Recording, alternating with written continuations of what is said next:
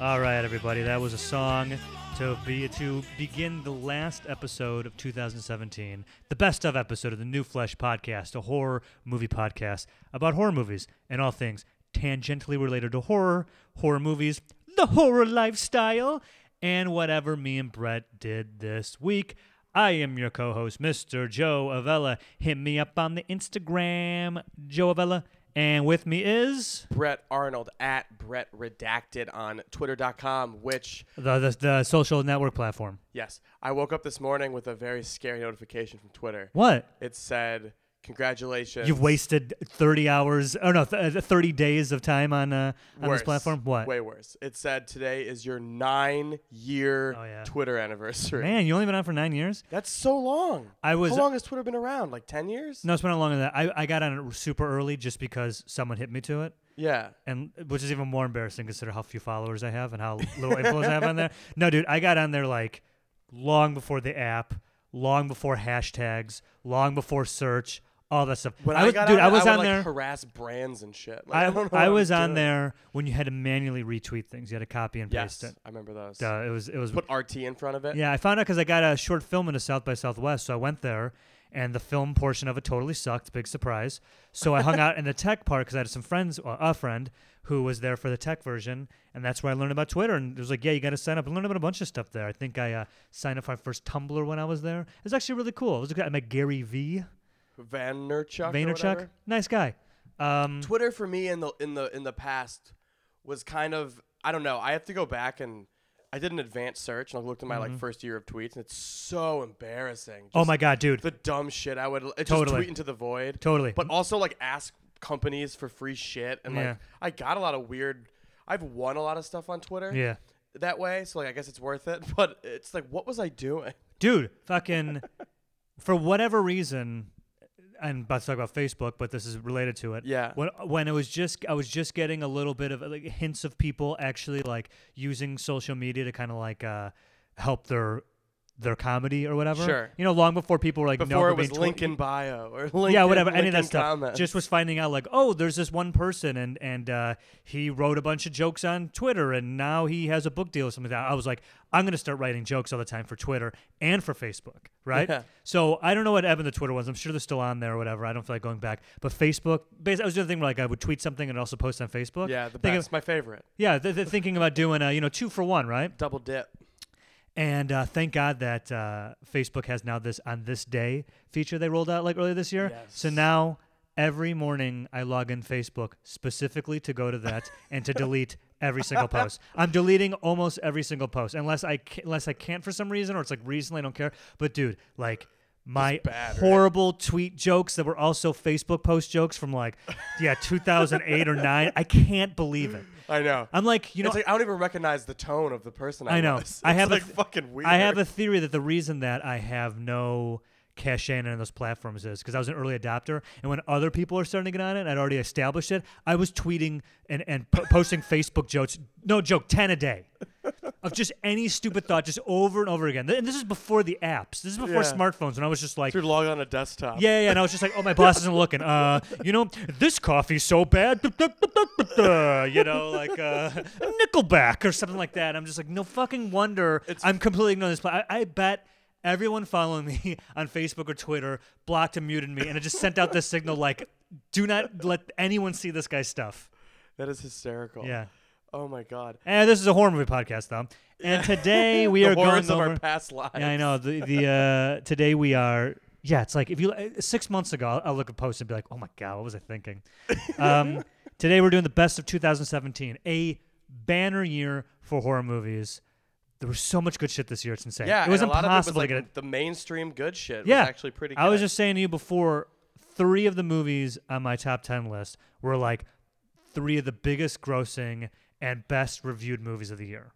wild. Never would Isn't have that insane? imagined that would have happened. What yeah. was our number one last year? Was like Eyes of My Mother, incredible film. Yeah. And like a year before that, my favorite was Bone Tomahawk. Again, incredible films. But it was like I would go places and people would be like, "Give me some recommendations." I'd be like, "You got to see Bone Tomahawk. You got to see Evolution. You Yeah. got to see uh, uh, Always Shine or whatever." And people are like, "What are these words? Yeah. What do you even mean?" English? I know. But now this year, it's like, I, I- what can I recommend that people haven't already seen? And I'm fine with that. It's tough. Yeah. It is. It is a. It's a hard year for. That's why this episode is hard for me to make a list because I'm like, we're not saying anything anybody else hasn't said already. I think we've got some choice cuts that maybe maybe fell in the cracks because a lot of people just focused on the big two, as we'll call it. I mean, I Yeah. feel like this is going to be the top 2000 of 17 that aren't Get Out because Get Out is the number Yeah, I one movie think- of the year. I mean, Yes. be- best horror movie, and I'll argue the best movie of the year.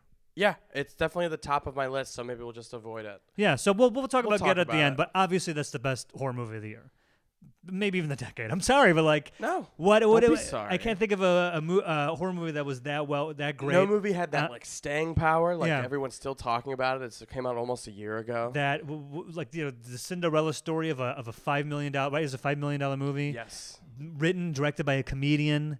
His first feature film, Keanu was he, He didn't wr- direct it. No. Yeah. yeah, he this- didn't direct Keanu. and he co-wrote Keanu right. Those guys I co-wrote think that. he and like the direct David Atencio or whatever his name is. He didn't I write it with uh, with Keegan Michael. P- yeah, I think they all participated in the writing, and then uh, directed by the Atencio guy. So it's But his, yeah, his so it's first dir- hat in the ring, his first solo Right. project on Blumhouse, which was until Get Out came came out was yeah the horror movie studio, but also like an indie studio. Right. Like this is this movie alone, well with a few others, has pushed Blumhouse into like Miramax territory uh, in the '90s. Blumhouse is Miramax '90s. I mean, Get Out. Jordan made, Peele is their Tarantino. They uh, Get Out made 254 million worldwide. Insane. Off of five million Five million. budget. And you know, everyone involved like was just like, yeah, whatever. I'll I'll do it for scale, or just give me a little in the back end if there is any. You know, just kind of that kind of, you know, what what's her name? Kathleen Catherine Keener, Keener, and who was the dad? The guy- Bradley Whitford. You know, they were just like, you know, their contracts are like, yeah, pay me nothing, but if this pops off, I want some dollars in the back end. And now they're like, hell yeah, we got to make Get Out too. I hope that's what happened. With Hell that. yeah, we got to make that prequel because I want to be in it. What would a prequel even be for that? Just that that family through the years. Yeah. Watching Allison. Uh, Or maybe the- Williams the just fucking original- Kill all those other The dudes. original, like the first time, maybe. The first time. the first one they killed, the first time they did it. You know, actually, I like would that. hate. I would hate if they did a Get Out uh, prequel or a sequel. It was It's completely- called like Get In. yeah, something like that. oh God, that's horrible. Please don't do that. Whoever I has, know we makes will the those decisions. Purge TV show into existence. We don't want. Yeah, to, shh, shh, forget what we you gotta say. We're gonna keep it curse it. down. But there, Uh, but there was other incredible horror films that came out this year. I think almost all of them we've talked quite favorably on this podcast. And there was some amazing horror TV for the first time ever. I can point to at least two shows. Uh, well, three possibly. One Oh. again, what I watch. That was uh, amazing horror television, and we've talked at length about how there are no good horror shows. Don't worry, it's not American Horror Story or fucking what a Legion is that horror? I don't know. what No, else is there? there's uh, Channel Zero people. Oof. Like, I, don't- I just so bad. I, I I don't know. It's one of those things where that's an anthology, so maybe next season will Yeah. be good. But pe- I keep hearing that it. But all those fall into the category that a lot of horror movies uh, fall into the category of. We ticked all the boxes, therefore people like it. Like the people who claim to love it, if you really dig deep on what they're saying is great, even like good reviews, you're like you're just you're just happy that they made a thing that looks like a thing you like. Right. Yeah, c- uh, Channel Zero is like the worst offender. I mean, it's, they took Reddit creepypasta stories and, and put some money behind it. That's all they did. There's And like not much money probably. no, and it's just everything about it's like whatever by the numbers. So this week we're gonna talk about our favorites of the year.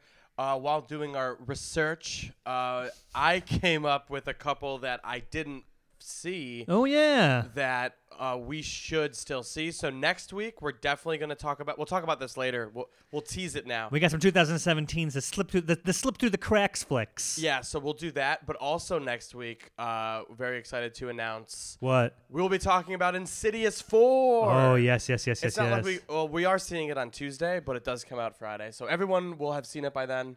Uh, we'll Yeah. do a you know cat normal new flesh. We'll talk about it without spoiling it for a little bit, and then we'll probably get into spoiler territory. Um, I kinda, if I can find time this week, I'd love to rewatch the whole the whole trilogy. So we'll Mm-hmm. we'll see about that. But yeah, uh, this week we're here with the best. Uh, what else was going on with your week? What's we saw? I saw saw you on Tuesday. Have I seen you since Christmas? Tuesday was that Christmas? I did When was not. I, Christmas? I did not record a podcast with you on Christmas. I think it was the day after. Yeah. No, it was the day before. I think. No, after Was it? we recorded on Tuesday. Mm, Tuesday was the Christmas 26th. Yeah, Monday. you're right. Uh, what have I done? Nothing. I've been on vacation, so I've been playing a lot of A Zelda. lot of Switch. Um, pushing. Uh, our, oh, I, I uh, the show that I keep talking about that I promise is a thing that I'm actually working on and not just something The I say I work cartoon on. thing? Yeah, our animated series. We have put together a pretty dope pitch doc. Nice. And we got some feedback from some uh, producers and gave us some really great notes. So me and Tim worked on rewriting some areas, and then we're also Make it more like Clerks the animated series. that was that was, a note the we kept number getting back. Have you seen Clerks, the animated series? Uh, and um, so I spent uh, spent some time working on that, but mostly uh, playing Nintendo Switch. Oh my god, dude! I'd never done this before. So on, I think it was what's today Sunday. I think it was either f- uh, Thursday or Friday of last week. I got up at nine. Cause, yeah, it had to be at least Thursday or Friday because Mo was still working and she works from home. So I got up when she got got up to, to work, and I sat down and played Zelda for Like a full work full day. work day. full work day. Break, took breaks occasionally to eat and make more coffee. I played till almost exactly five thirty. And I'd never done that before, and I was wanted to see what it was like to do what I think is the laziest thing possible. And now that I've done it, I can safely say I'm never doing it again. Yeah. I felt fucking terrible. not only because because it's Zelda and it's like this endless game. Not only Like you can't even win. I know. Not only did I get like next to nothing done in the game, but it's just like I was just like I'm like my um, eyes are out of focus. I look at the window and it's dark. I'm like, oh my god, I smell terrible. I'm like, great, so I'm never doing that again. So, That's awesome. but this is what this week is for. Ever since I don't know for at least 12 years, I always take. Uh, between Christmas and New Year's off, I know everybody else does, but I don't really go anywhere. I did that as my week of like Staycation. yeah, and well, it's not sta- it's not even a staycation because that implies I do anything.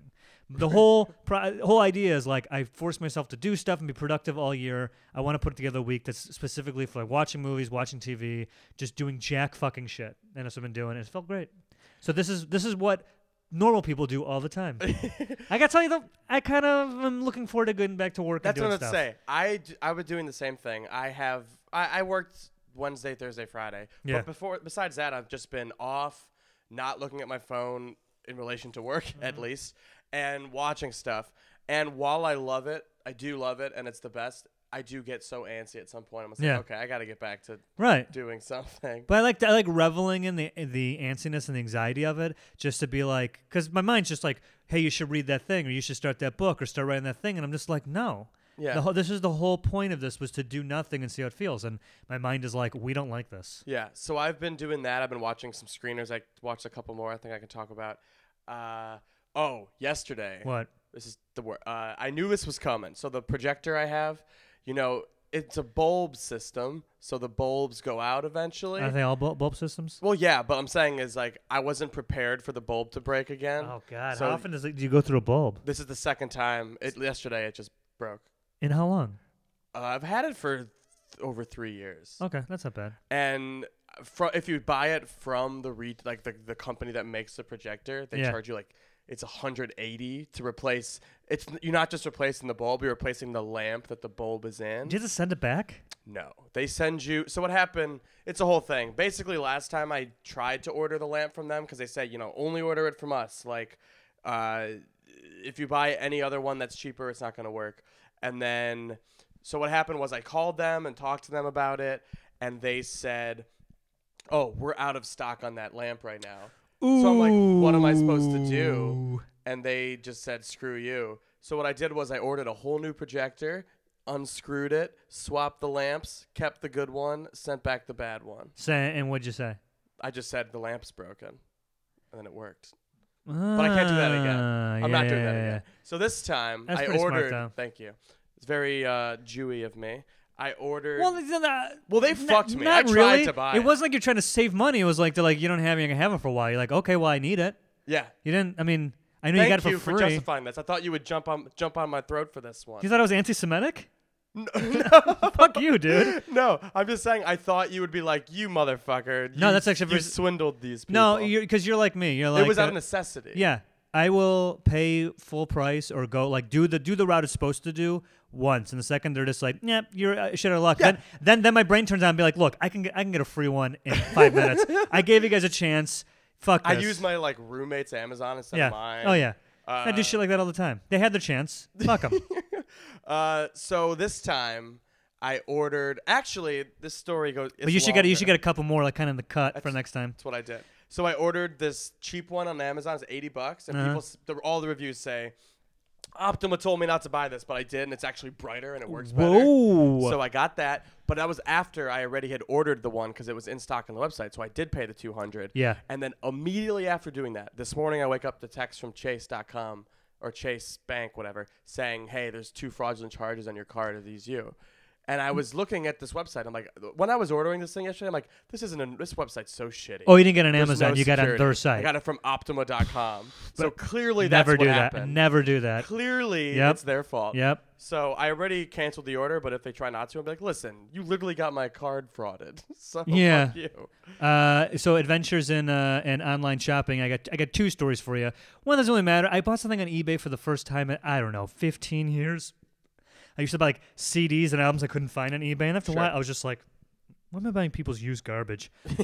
so I, I- there's this uh, coffee mug that I had when I was a kid, uh, Mad Magazine one that I just because I was obsessed with Mad Magazine. Obviously, course. if you've heard me, if you've been around me for a minute, you can tell that clearly I was a mad kid. He was raised by that, yeah, what's I was that kid's name. Alfred E. Newman. yeah, you knew you'd know. Fucking idiot. Um, and I had a mug. I don't know how I got it. Probably some comic book store when I was a kid. Like begged my parents to buy me this mug. It is the classic Alfred E. Newman as Uncle Sam in the Uncle Sam poster. Yep. But he's saying instead of "I want you," he's saying "Who needs you?" Hilarious. It's a mug I had when I was a kid, and, and I know what my mom is like, so I'm certain that when when I, shit when I was I don't drink coffee or uh, hot chocolate that much, I just bought it to, like have it, Yeah. and then had it like in the cupboard or whatever. I'm sure my mom just threw it out because she got sick of looking at it. Moms, right? Well, my mom's an asshole. Always throwing stuff out. No, it's always just being like, I didn't pick this. So I'm, my mom has uh, uh, what do you call it? Uh, obsessive compulsive disorder. So Really? no, unchecked. but yeah, I would think so. Uh, I- if she ever went to a doctor, I'm sure they'd been like, "Hey, you're kind of crazy." Anyway, so she threw it out without me knowing. Kind of uh, some story about like, I don't know what happened to it. Like, sure you don't, right? So it's found on eBay for like 20 bucks. I'm like, hell yeah, I'm gonna buy this mug. I can finally have it. You know, whatever. I get it. It arrives broken. but here's the thing: it was in like the box that like a, the mad box that it came in Yeah. but the person put like it was from a store, not a person that probably like deals in like antiques or whatever, I see. They and they just shoved it in like a didn't little like, put, bu- bubble. Oh, they, it was barely in there, it was, like in like a corner, and they put it in one of those bags and it sent it through the mail. like USPS'd it. Yeah, I'm like, "I- of course this is gonna break. So already I'm like, God damn! But I can't get the mug brand new, so that's just like really. that's- I'm like, well, I- Well, I, I want my money back, and then I'm not gonna get a, I'm not gonna get it Uh, again. You're out on the mug. yeah, so I have to find it someplace else. And then also, Do you have photographic evidence of the broken mug? Had to put it on their eBay, yeah. So for those of you who have a Roku and want to rent really cheap movies, I have figured out something. I've not done this yet, but my homie uh, Tim Racine told me about this. So you have a Roku? I don't. I have an Amazon Fire Stick. Roku has this really And a an- Chromecast. annoying thing that maybe you can get on other other services, but it's certainly push on Roku. It's called Voodoo, V U D U. I'm familiar. It's like a it's like a Google Play sort of store, right? Yeah, it's their own thing. They have something that's completely pointless. Well, Yeah, it's, a, it's at their own store. I'm sure they have You a rent movies on it. yes. You pay money. to Correct. Vudu. Yes. And also, you can stream movies on uh, Google Play, right? And other other services, Amazon if you have it. And to stream a movie to rent it is usually like at least two ninety nine. Sometimes it's more, right? Right. Vudu has this thing that if you already have a movie and you scan the barcode of the movie for one ninety nine, you can add it to your Vudu digital library. So it's Kind like you have it. Yeah, if you have it digital and copy. you're paying them one ninety nine or, or, or two dollars even to add it to your online uh, collection, or whatever, right? Sure. So what my buddy pointed out is, if you want to rent a movie, you can go it? online to a place called Barcode Spider, I think is what it is, and it has all high high res barcodes of everything. You find a movie you want to rent, and then you just look it up, and then you go to Voodoo and you say, "I own here's a movie I own." Two bucks, You please. scan it, and they're like, "Yeah, add it to your library for two dollars," and then you have the high res copy. You own it now for two dollars on Voodoo. Although we're just like this podcast today is just us like admitting to like possible a fraud. crimes. yeah, and like we're blasting it out there, telling people to do it. Come and get me. Yeah, good. Yeah, I don't think the FBI Hey, it's kill, it's kill or be listen- killed out here. that's listen right. to- That's listen right. to I got this. no problem taking uh, food out of the mouths of Amazon and Google.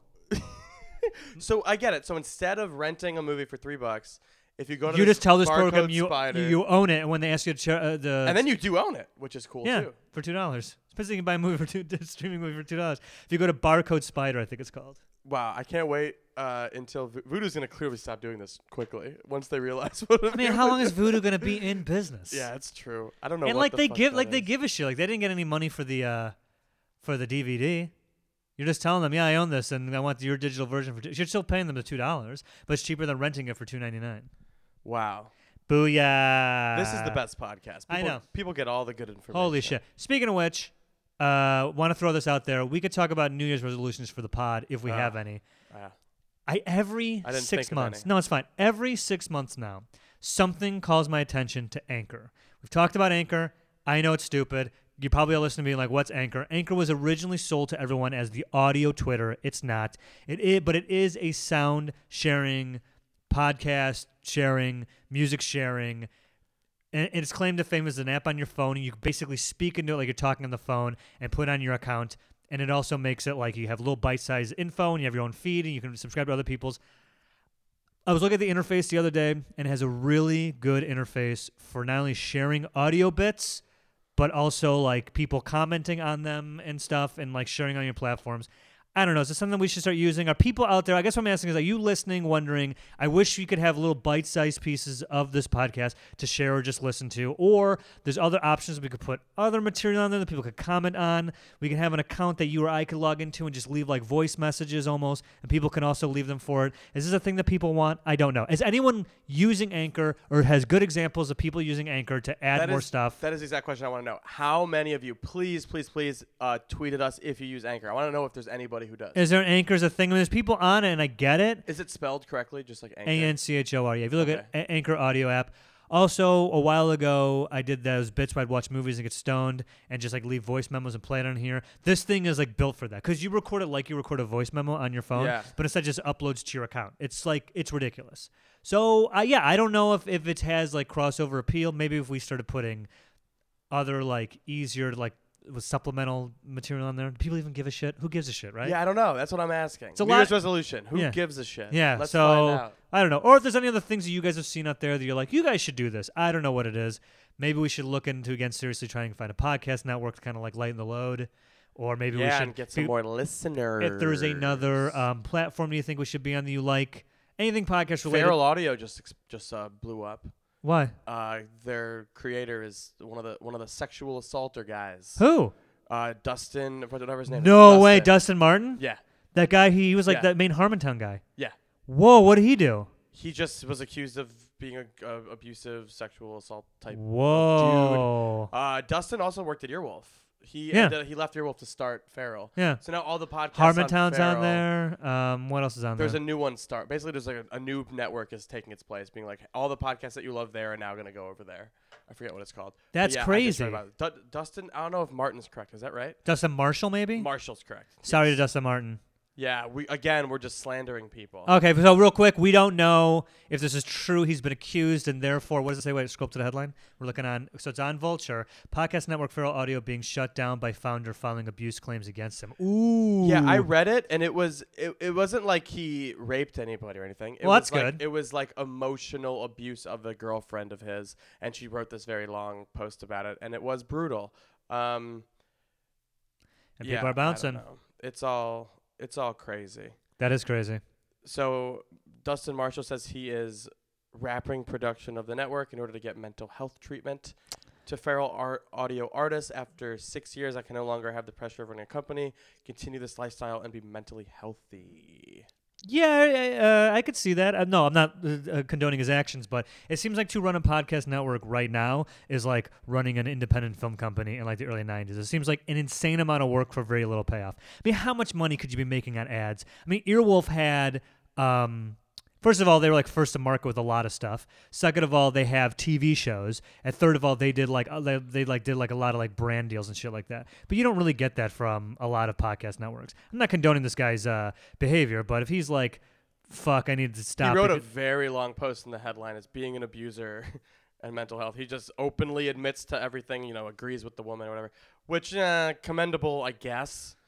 If, in the situation, Yeah. I don't know. Uh, That all I know sucks. is I had heard rumors about this dude when I was at Earwolf. really, Yeah, I mean, people, no one liked him. I mean, that's Yeah, it he was seemed like kinda- it- he was kind of pushed out. It he, seems. s- he seems like he seemed like a real dickhead on, on the podcast. I listened yeah, to he him was on. used to he used to be an engineer on like Tommy Bang Bang and stuff. I think. Well, you know what's really funny about that? There's a podcast on uh, Feral that I don't listen to anymore just because it's complete nonsense. It was called Skull Juice with Dino Stamatopoulos and, and uh, Andy uh, Dick. So no, Andy Dick's crazy Oh, God. anyway. But Another sexual abuser. but Dino Stamatopoulos is re- is famously abusive to everyone, but not sexually, surprisingly enough. But just the kind of guy, Surprisingly. kind of Mm-hmm. guy who just like has like a real explosive anger issues, but like owns it, you know. And he would always. bu- So the the, the podcast became like so self referential because those those two just known each other for forty years, and they just like talk and talk and talk. And Dino would be on the pod, and because Dustin was like the main engineer and also like close to those two guys as far as working, he would cuss out and scream Dustin nonstop. He's like, like uh, Dino Stamatopoulos is the type of Like guy that not as a bit. Like Mm, well, just he owns up to it because well, Dino Stamatopoulos is also open to the fact he's really big into S and M. He, he's the one who gets abused. Like, What do you, Interesting. what do you call that when you're the one who gets the abused? sub. no, but like to it's, a it's dom. sadomasochism, right? You're Sure. sadist, you like hurting people. If you're masochist, you like being hurt, Right. right? So he's a masochist. So he pays people basically to kick him in the balls and put cigarettes out on his dick and stuff. He talks about it on his WTF. Anyway, so I thi- Crazy. I think to balance that, his personality in real life is to be insanely mean and scream at everybody all the time. He's openly just like I scream at everyone. Like if you if anyone's worked for him, he's just been like and no matter what you do, it's just, he's just like he's like the Steve jo- like a Steve Jobs being like, "You're a fucking idiot, you fucking moron, what the fuck? Why isn't this done? You piece of shit!" Like to fucking everybody, right? And he'd do it on the pod. He would talk about like he'd bring Dustin on, and be like, "Listen to these voice messages, these texts he's sending." He'd be like, "You dumb piece of shit, when recorded, it, I'm gonna fucking kill you. You're worthless. Kill yourself." Like that kind of thing. But now that you find out Dustin's an asshole, you're like, "Nah, good." anyway, real uh, toxic environment over there, Feral Audio. Yeah. so heads So- up on that. I forget where the podcast is moving, but they're all moving. Like everyone put out statements, like you know, the, Yeah. the Sklar brothers moved over there, and now they have to move again. Yeah, they'll have no problem getting picked up by someone else. No, they're fine. Yeah. How And about then this? We Chica- yeah. here's here's our deal, listeners. We love doing this podcast. It's gonna have to change when I move to Los Angeles, but I think we have, we'll have no problem keeping it going in some regard. We got to look up how to do how to do Yeah. that. I emailed. Yeah, we'll figure it We'll figure it out. But there are plenty of podcasts do it. I don't think it's that big of a deal. out. It's not. But we got to figure out. We'll Uh, lose some of the in-person rapport. no, I'm not too worried about that. um, there's stuff that I would like to do more of, but I have no idea what to do. Like what? I don't know. Like, do you want more stuff? Do you want like Oh, I bonus see. content? Do you want more interviews, less interviews, longer, shorter, more episodes? I, I genuinely have no idea what to My New Year's resolution do. What do you got? is to pitch more to Yahoo Movies because What do you mean? the thing I just wrote that I just was like, "Hey, I'll write this list for you guys if you Yeah. if you want it." They're like, "Okay." 1.2 million clicks. Damn, dude, way to I go. know. So Oh. So you want to pitch I feel more like stuff? an idiot because I Yeah. didn't even put the fucking podcast link on this one. It's so all I good. just- I just did. yeah. Now. Thank you. Um, Yeah. uh, that's 1.2 million people, man. Fuck. dude, you uh, should you should you but should I'll- I should pitch podcast centric stuff. Be like, Yep. hey, I have this podcast. You have this huge platform. Why don't you let me interview instead of they have their people, their junket people? Be like, hey, like for the horror stuff that you wouldn't cover anyway. Like, would Yes, and you like- can you can double it. You'll do it for Yahoo and for us. yeah, like ideally, I would Perfect do the idea. interview on the on on this, Yeah. and then transcribe it for the website. That's a great idea. But Yeah. then uh, with that would that give you uh cause then to when you reach out to people like, "Hey, I'd like to interview for Yahoo News." Exactly. That's what I want to know. That's what I want to ask if they're comfortable with. Hey, would I be able to say Good idea. I'm doing interviews for you guys? If I, y- yeah, well, I'll, I just don't, I don't know him well enough yet. I don't even, I've never met the guy. He's, Alright. The guy who assigns the stuff is in L.A. and Okay. I know one guy enough. I'll hit that- him up when I'm out there. Yeah, yeah, yeah. Marcus. Why Aris- don't why don't we Marcus have him from on the Yahoo. podcast? Yeah, I don't know his deal at all. We should uh, figure this out. Perfect. But that's my resolution, I guess, is to do more movie related. We gotta grow this writing podcast. I and feel like, to uh, tie it to this. If I The can. numbers are fine, but like I feel like we could grow it a lot more. Well, yeah, it's just we- we- most, most people don't know about it. Yeah, There's probably of a lot course. people. yeah, It- pretty much the everything. majority of Yeah. society doesn't know. But I about think it. also it's uh, it's like t- to be honest, we've done nothing to grow it, and I can't. Oh, no. And I can't stand Twitter. I'm, I'm on it, and I get alerts, and people like like. Twitter and doesn't comment grow stuff. anything though. Like, I know no exactly. One, no one gets big. So besides just sharing on Twitter and Facebook, no one's paying attention to it. yeah, and Okay. we haven't spent we haven't done the ad spend. I'm sure if we spent a little money on advertising, Mhm. we get a lot more listeners. but, Yeah. like, I haven't we haven't done anything. And try and like uh, get other people on podcasts to come on here. There's there's stuff that we the, could do we haven't the, done. the us being on the consequence of sound podcast was Yeah. good for us.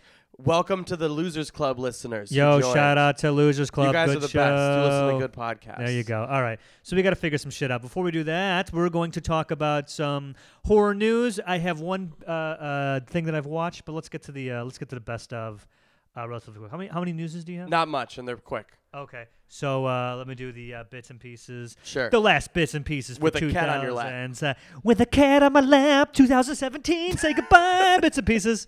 The cat ran away immediately as Joe started. I don't singing. know why. I don't. I don't see how to, to correlate. By the way, edibles kicked in yet, buddy? Oh, I forgot about that. uh, yeah, right at the half hour mark. Perfect. Nailed it.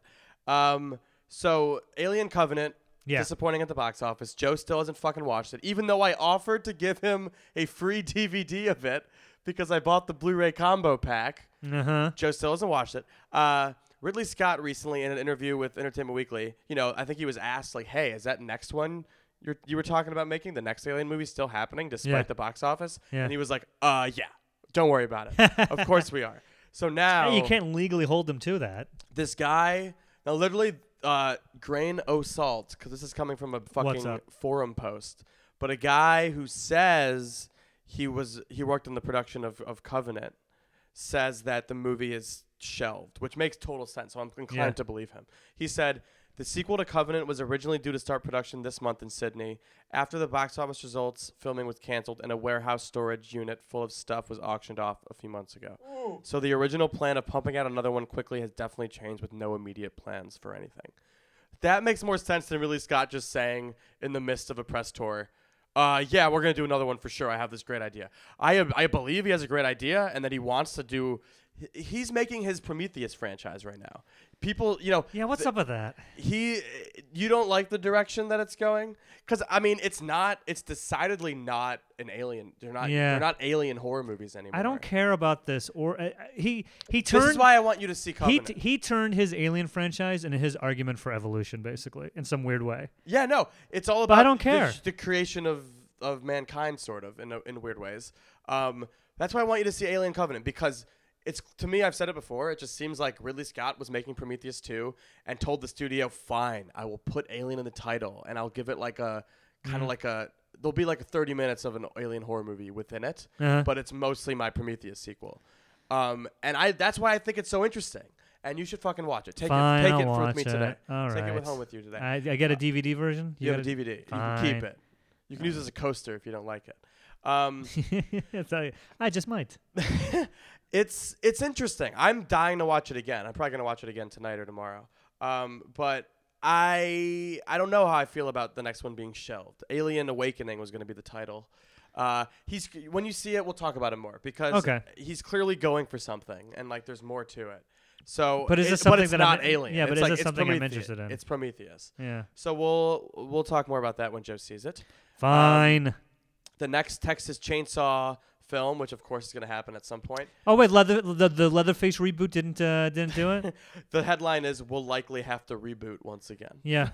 So Curtis, uh, Krista Campbell, who runs Campbell Groveman Film slash Millennial, which is what put out Leatherface, and I guess Texas, Ch- uh, maybe the earl- other remakes. Uh, she said, "I love this film." Th- speaking of Leatherface, I love this film, and I'm very proud, which is funny. Of of Leatherface. Yes. Unbelievable. Uh, unfortunately, because of the time it took to release it, we lost the rights. No. they're not gonna make another one. No, it's So I'm interested to see who picks it up and what they do. You know what would be the best solution what's that? for Blumhouse to get it? Do you think they will? Uh, I don't see why Blumhouse wouldn't gun for every single major horror franchise that's available. Well, I mean, If they the could, they, could, rights they, are could, up- they could spread themselves a little thin. I mean, if they continue with the quality they've been doing, like Yeah. like if the Halloween reboot ends up being awesome, like people are gonna, s- yeah, people would. Why wouldn't they? You know, I guess it's like cornering the market to a monopolizing degree. Is that what you like?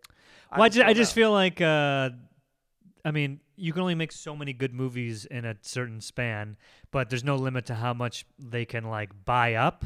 And I think that's kind of like not to say they couldn't do a great job of it, but what if they did? If they got uh, Texas they Chainsaw flew too close to the sun, and, and Friday the Thirteenth and Yeah. Nightmare on Elm Street and all the other ones, they got, now they have Halloween. then It's there's gonna like, be the like the Pixar movies all have a certain formula. Maybe these all movies start having a yeah, I certain mean, you, I formula. mean, it's it's a no brainer. Like they're not united or they're not uh, whatever fucking you know, Columbia Pictures. Like they're not United Artists. They're not they're not so big that they can have you know multi franchises. It's still like I don't know. I would love to see them grow and continue to be doing good stuff, but I mean, you I think the way you for can them to take on too grow- much too fast. I think the way for them to grow is to do what they're doing, and I think Halloween is a big. I think it's a big test for them. If it does well, I'm sure Jason will be like, "Yes, if the rights are up for Hellraiser, let's get them. If the rights are up for Leatherface, let's get them." Yeah, but if they do that, I would hope that they would do one every year. Sure, and then Mm-hmm. I also hope that they would do what they're doing with ha- with Halloween if it ends up being a success, which is to give it to not just like a stock like what Michael Bay does and takes like the nispels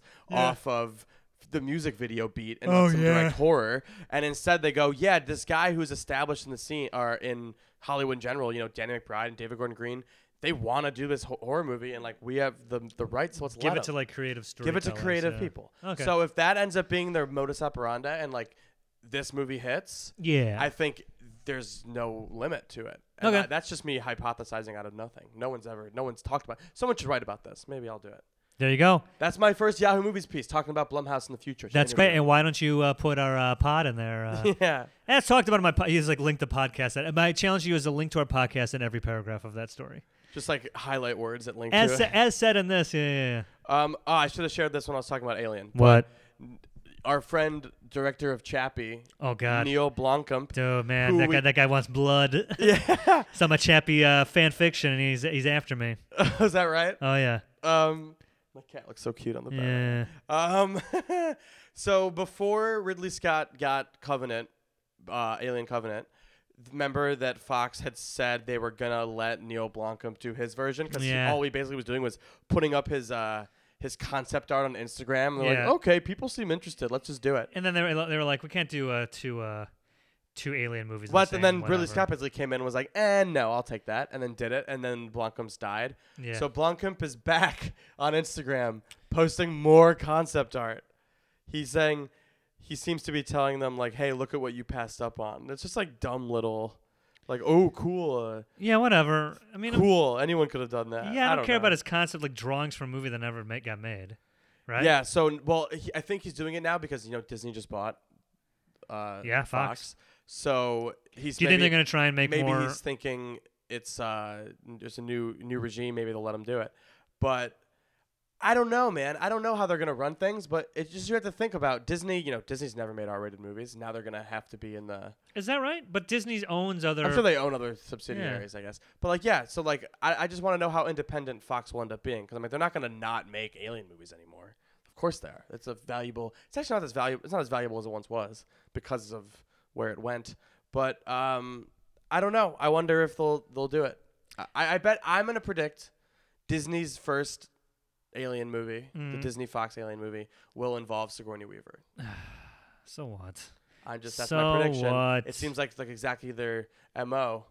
Yeah, bring some old fogey from the original one, so you can be like, the- "Wow, the, look the who's Star back." Wars. Because theory. because I think that that translates to fans that it must be pretty good because the original people came back. That's bullshit. Hey, uh, real quick, here's a uh, hilarious post that I uh, put on Facebook uh, years ago that I'm gonna delete. Oh, Just good. just a, just a taste of all the things I'm trying to delete and get out of my life. I like my bre- there it is. I'm sorry. I like my breakfast spots like I like my porno, packed with old people. D- Ugh. delete. Jesus Christ, that's just that's a weird one. Yeah, hilarious, right? Yeah, no, that was obnoxious and terrible. Thank you. And- Um, yeah.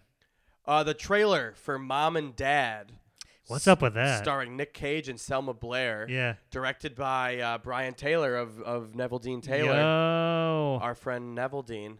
Um, it's coming to theaters, uh, a few theaters, and VOD on January 19th, and the trailer's out. So what's watch the what's the gist of this one? it. um? Uh, it's a high concept film about a teenage girl and her little brother who must survive a wild 24 hours during which a mass hysteria of unknown origins causes parents to turn violently on their own kids. Oh, awesome. That's a great premise. that is pretty good. That's a great I premise. like the whole thing. Like we don't know exactly why, but for some reason, parents want to kill their children. Like, and what's funny about that is anyone who is either a parent or a child is like, It's like, I yeah, g- I yeah, I get get it. Yeah. uh-huh. So I haven't watched the trailer yet because who needs trailers? I'm sold. I will watch this movie in two weeks and we'll talk about All right. Yeah. it. Um, Flanagan. Flanagan is talking about doing more Stephen King. He was in it. Doctor Sleep. Yeah, that's the that's the news. I He heard that said- book is real bad. Yeah, I have it. I don't remember reading it. I don't think I did.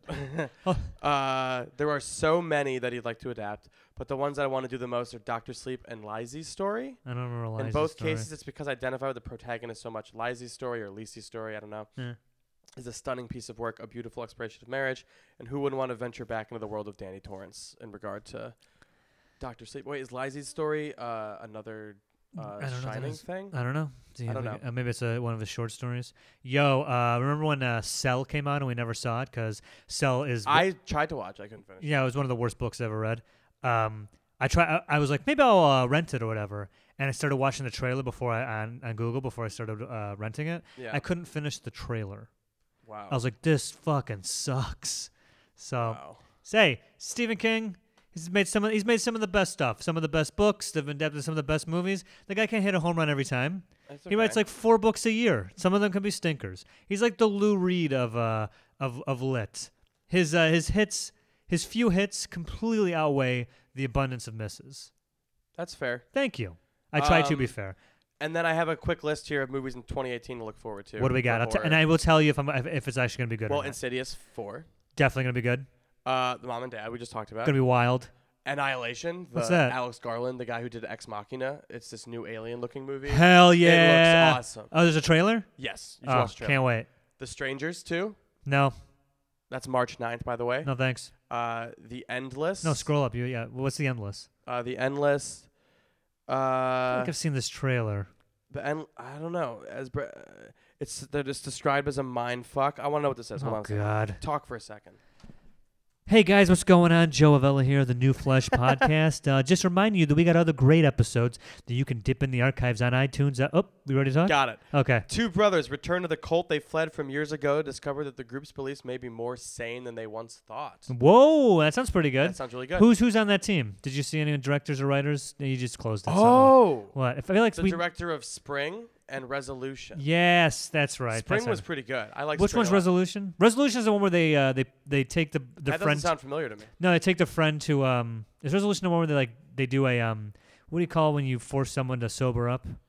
Yep, ties his ties up his best friend in a remote cam and to get him sober. I never saw that. Was it good? I don't know if I saw it either. I've been meaning to watch it. I think we it's- should watch. I think it's on that- Shutter. I have to write that down. Hell yeah, Resolution and bookmark this. Spring is really good. yeah. Uh, Revenge. What is It's this? a French horror movie. Uh, we know how those go. Just a bunch of killing and then a sad ending. When Richard's friends show up early for their annual hunting trip, they catch him with his mistress. Oh, The encounter escalates into a twisted tale of rape, revenge. Can't wait to skip it. If it's from France, if it's from France, it's only going to be a bummer. I love it's it, only man. I mean, people Inside's doing one of my horrible favorites. things. The French love to do stories about people being absolutely horrible because they're such a uh, cla- such a class heavy, uh, affluent bunch of people. They love reveling in the look. This this these people are actually monsters. Anyway, next. Next. Uh, oh, Slice. What's that? It's an A24 movie Okay. uh, starring Chance the Rapper. Oh, really? Yeah, and it follows a pizza delivery driver murdered on the job who then searches for someone to blame. I don't know if it's like a supernaturally thing. It's directed by that guy, Austin Vesely. He shoots off his videos. Yeah, that guy. So Whatever. they made a movie for cheap and with A24. So I'm interested, but I'm not a huge fan of that dude just from his Twitter presence. Who? So- Chance? No, Austin. Chance is great. I'm excited about that part of it. Yeah. Uh, the New Mutants, that uh, X Men horror movie. no. Okay. that comes out April 13th. Skip. Oh, by the way, Slice is early 2018, no date. Revenge, early 2018, no date. And Endless, early 2018, no date. Uh-huh. The Nun, Yes. Oh God. Conjuring Yes. franchise. Oh, That's God, out in yes. July, July 13th. Cannot wait. Ooh. The- Robert Rodriguez is the Predator. So he's got an, he's no, cracking wait, another Shane, one. excuse me. Oh, My bad. Shane, Shane- Black's the Predator. yeah. This is gonna be great. That's why it's Who's exciting. in that? Who's is that the cast right there? Um, Key, Uh huh. Keegan Michael Key, Jacob Tremblay, the Hmm. kid from Room. Uh, who else is in this picture? Sh- Shane Black rules. Shane Black does rule. I'm sure he's an insane douchebag in real life, but that guy. I mean, does this does this take place on Christmas? I bet it does. I don't think there's any much detail. He loves action movies Every on movie's Christmas. on Christmas. Yeah. He wrote the uh, the other guys. Uh, no, the good guys. no, yeah. What's the one with the, the, nice guys? the nice guys. Wrote and directed. God damn, that movie's so good. I know, it's That on- movie's like so fucking I think good. it's on HBO Go right now. It's so if everyone good. who Hasn't seen it yet. What do you got? Uh, the Meg, the movie where Jason Statham fights a giant megalodon shark. Uh, It's gonna be in IMAX, I think, August 10th. uh, The Predator's August 3rd. uh-huh. Uh, August. God damn, eight months. the Little Stranger. I don't know what that Mm. is. no. Post World War II set gothic ghost story will follow a country doctor whose new patient is dealing something far more ominous Yeah. in their crumbling hundreds hall. Hey, Gothic is code for boring. A house with the clock in its walls. September 21st. That's the Eli Roth movie. I mean, starring Kate Blanchett, Kyle McLaughlin, and Jack Black. of course it's bad. It's Eli Roth. He's already proven that he can't do shit with Keanu Reeves. It's gonna be terrible. Of the course, I will story skip it. revolves around a 10 year old who goes to live with his uncle in a creaky old house with a ticking heart. Halloween, When's that come out? Halloween. October 19th. Wow. Anna and uh, the Apocalypse. Christmas set Scottish high school zombie musical. oh God. Doesn't have a release date, but they're excited about it. And then I wrote down some other ones that aren't on the list. You know what's fucked up? What? The new, you know how the Cloverfield, they did a 10 Cloverfield Lane? and, Yeah. like, there's like a s- They got a new one coming Cloverfield out? franchise of like movies that are going to be stealthily released. That movie's release date is five weeks from now. And Wow. no one knows a thing. Yeah, they're supposed There to. hasn't been a trailer. or They did that. anything. They did it last time. Didn't they- know, but, didn't like- they drop it like like the I trailer think a month it was before? January to March. Good. So I guess that makes sense that it would be about now. So maybe you'll start seeing something about God Particle. Uh, That's what it's called. yeah. Uh, Winchester. It's a movie. I think it stars Helen Mirren. I keep seeing the trailer for it. Uh, uh, it's Mm-hmm. What is about a- it? one of the oldest haunted houses. I think it's like a true story. Let's Oh, see. cool. Um, eccentric firearm heiress believes she is haunted by the souls of people killed by the Winchester repeating rifle. That is awesome, actually. I didn't realize that was the premise. Okay. So she's a she owns Winchester guns. She lives in this giant mansion, and it's apparently haunted by the people that are killed by the gun that rules. All right. All right. Um, and All Helen right. Mirren doesn't do bad movies, you know. Yeah, she's good. And then a quiet place that one I described, where I saw a trailer where everyone in the It was qu- trailer. it was quiet. Like no there was one- no sound. Yeah. yeah, there's no sound. what is They the all- gist of that? Someone's deaf. Is that why? No. Oh, they it's can't. so- they can't make noise. you, the trailer makes you think it's deaf, the girl's deaf, but then it's like, oh no, they're just hiding from something. Oh my god, John Krasinski directed that. the John Krasinski, the, The one uh, who stars in it, yes, from the of office. the office. Wow. A family lives in isolated Did he write it existence- too? Mm-hmm. No. It's written by Scott Beck. I don't know who that is. A family lives in isolated existence in utter silence for fear of an unknown threat that follows and attacks at any sound. The trailer was pretty good, and I'm pretty sure he's never directed anything. Uh, directed no, he directed brief interviews with hideous men, which was terrible. Yeah. A Whatever. really bad adaptation. Of Hey, a let him get it out of pretty his good system. book. He's directed a couple things, uh, but not nothing non-genre. Like this is, looks like you know it's a horror movie. Oh yeah, I love that the comedians are uh, are branching out into horror. Yeah, and then Suspiria, the Luca Giacchino remake, I mean, get real. with the Tom York score, directed by the director of my favorite movie of the year, Calling by Your Name. I'm kind of excited, but it's probably gonna be bad. Yeah. All right, that's all I got. Okay. Um, Time for what did you watch? Okay, What did you watch? Uh, the only thing that I really watched this week was the new season of Black Mirror. Oh, and yeah. it is so goddamn good. I think Yeah? I think it was better than last season as far as every episode. I thought was you watched all of it already. save for one, every episode was at least pretty good. With three in there that were incredible. It was just I watched the first one, yeah. USS Callister, So and good. it may be the best episode of the show. Mm, I mean, yeah, maybe. I mean, I it's think s- really fucking. some, some good. other ones were in there. Yeah, that Should was. we- I don't want to. You can't really talk about Black Mirror without ruining the episode. yeah, that's true. Uh, I would say that this season, I I, I feel like I feel I'd like say USS. I'll just not. Re- USS Callister kind of deals with like playing God. and yes, Online s- in a weird way. but I would also say let me pull up the It's- seasons here. I liked the first one. I like that. I'm gonna say I liked Callister because the technology part wasn't Mm-hmm. the like crucial story element. You know, it was like this is the technology that allows him to have a god complex. Like I didn't think it Yeah. was like the tech was the highlight, which is why I thought it was really good. Right, right, right, right. I As opposed to like this is a phone that kills you. It's like I don't know. Yeah, it- uh, almost every single one. Let's see, USS Callister and, And then I Hang, watched Hang the, the fourth DJ and Metal. A lot of them. If one of these had like, if there's one central theme throughout this season, it's dealt with the idea of your consciousness and c- and if it can be duplicated and what the ramifications are of that.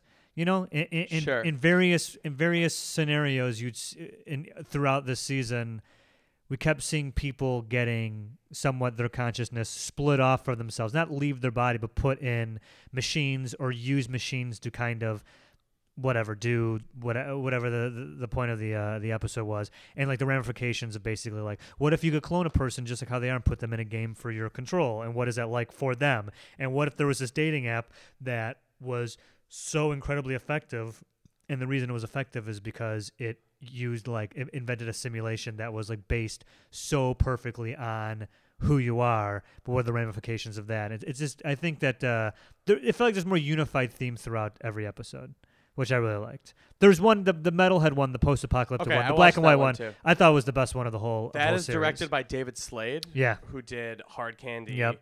30 Days of Night. and more recently, uh, he directed all my favorite Hannibal episodes. He's, Yeah. such a, he's a great director. So uh, see, whenever Black it's gorgeous. I know. Metalhead. Black Mirror usually meditates on the eventual pitfalls and the ethical questions that technology is introducing to us, which is great. And, you know, you get mixed results, although I thought this season was better than last season as far as like consistency. But the the, the Metalhead one well, I like the most because it's just a straight up like uh, dealing with the fallout of like horrible technology. You know what I mean? There- And there- then that- there's no, nothing ethical about it. It was just being like, here in the future where the machines have pretty much defeated the human race and we're struggling to survive. I, that, that to me is It just was like, fuck yeah, really, dude. really, really cool. It was intense. the more I think about yeah, it. Um, the, I want to talk about the reveal at the end, like what was in the box. yeah. Okay. Do you want to? I kind of We can do What did you? spoilers. So spoiler alert for Metalhead here. We're spoiling metal, and if you haven't seen it, see it. It's fucking So excellent. the whole time I was kind of take. The only reason I thought it was like, I, now I think about it, I think I'm gonna like it again when I watch it the second time. Yeah. But I was waiting for motivation. Like I didn't under real. I didn't really understand why I should yeah. care for So it her. sets up these three people are, are on what looks like wasteland it's like, America it's like somewhere. Mad Maxi. Yeah, yeah, they're driving out a post-apocalyptic. shitty car. They look like squatters, and they're going to a warehouse to get something specific. And when they get to the warehouse, they're really sneaking around, like they're really scared of something. They don't know what it is. The, the whole idea of getting out of the car, of doing, they're just like, fuck, fuck, fuck. We need to, we, c- like, like it's gonna take five minutes. And And someone's so it's like, like, some big heist you think's about to yeah. happen. So they go in this warehouse and they see like a box, specific box of wanting on a specific shelf. And as they're getting it, we see these uh, this small machine that they will refer to as dogs pops out. It looks like this stealthy four-legged robot thing. Have with you ever like, seen those Boston Dynamic videos with the robots that they make? That are Yeah, big? yeah, the That's ones that exactly you what can't they like look- push over. That's it's like- exactly what they it's look Mini versions of that, and you see it, and right away it starts attacking them. It shoots one, it kills another The guy. way it, the thing yeah. that, that I thought was really cool is it like does this like shrapnel bomb where it shoots it up and it just explodes around like a yeah. shotgun blast shoots shrapnel and everywhere. gets shrapnel everywhere. But that shrapnel is like a tracking device. That's right. So like, if you get a couple in you,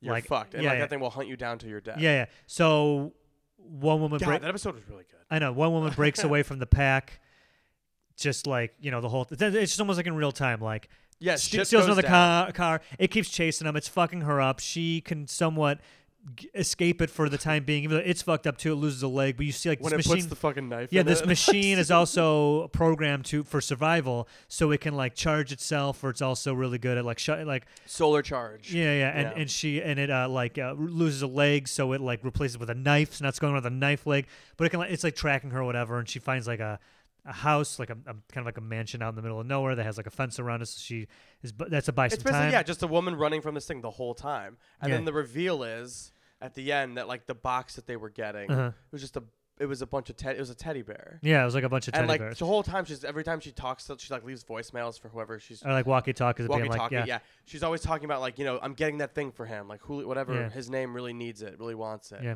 and it's like It's I the guess the assumption- reveal is that like the most basic of sh- the most basic thing it's impossible. is to get. impossible And like we're a teddy bear. yeah, like they A went kid out can't get a teddy to bear in get this thing that like was probably very special to a child and it's like what what can they do but everything that that was about the reveal was it was about like the devotion to parenting and and, and children and i think the like that was like the reveal is like oh that's good the kind of i I I think expressing the dire situation that human beings are in this thing, like they're like they're going to basically a suicide mission just to get like a thing for a child to mi- to give it because it's a miserable existence. It's just yeah, to comfort a child living in a terrible world. Yeah, Oh, So and then they had one before about a another one that was really great, directed by Jodie Foster. I think it was called Archangel. I didn't watch that one, so don't spoil it. oh, it's it's really good. Well, it, it, it meditates on the I idea keep of hearing like. people say like it's almost good, and like if it went another direction, it'd be better. Like I uh, don't know. I don't I'll know. watch it. It it meditates on the whole thing of like uh, parents' fears of letting their child go, and how much can you shelter your children from the real world, and is sheltering them when they're young better, or just setting them up for more traumatic experiences when they get older?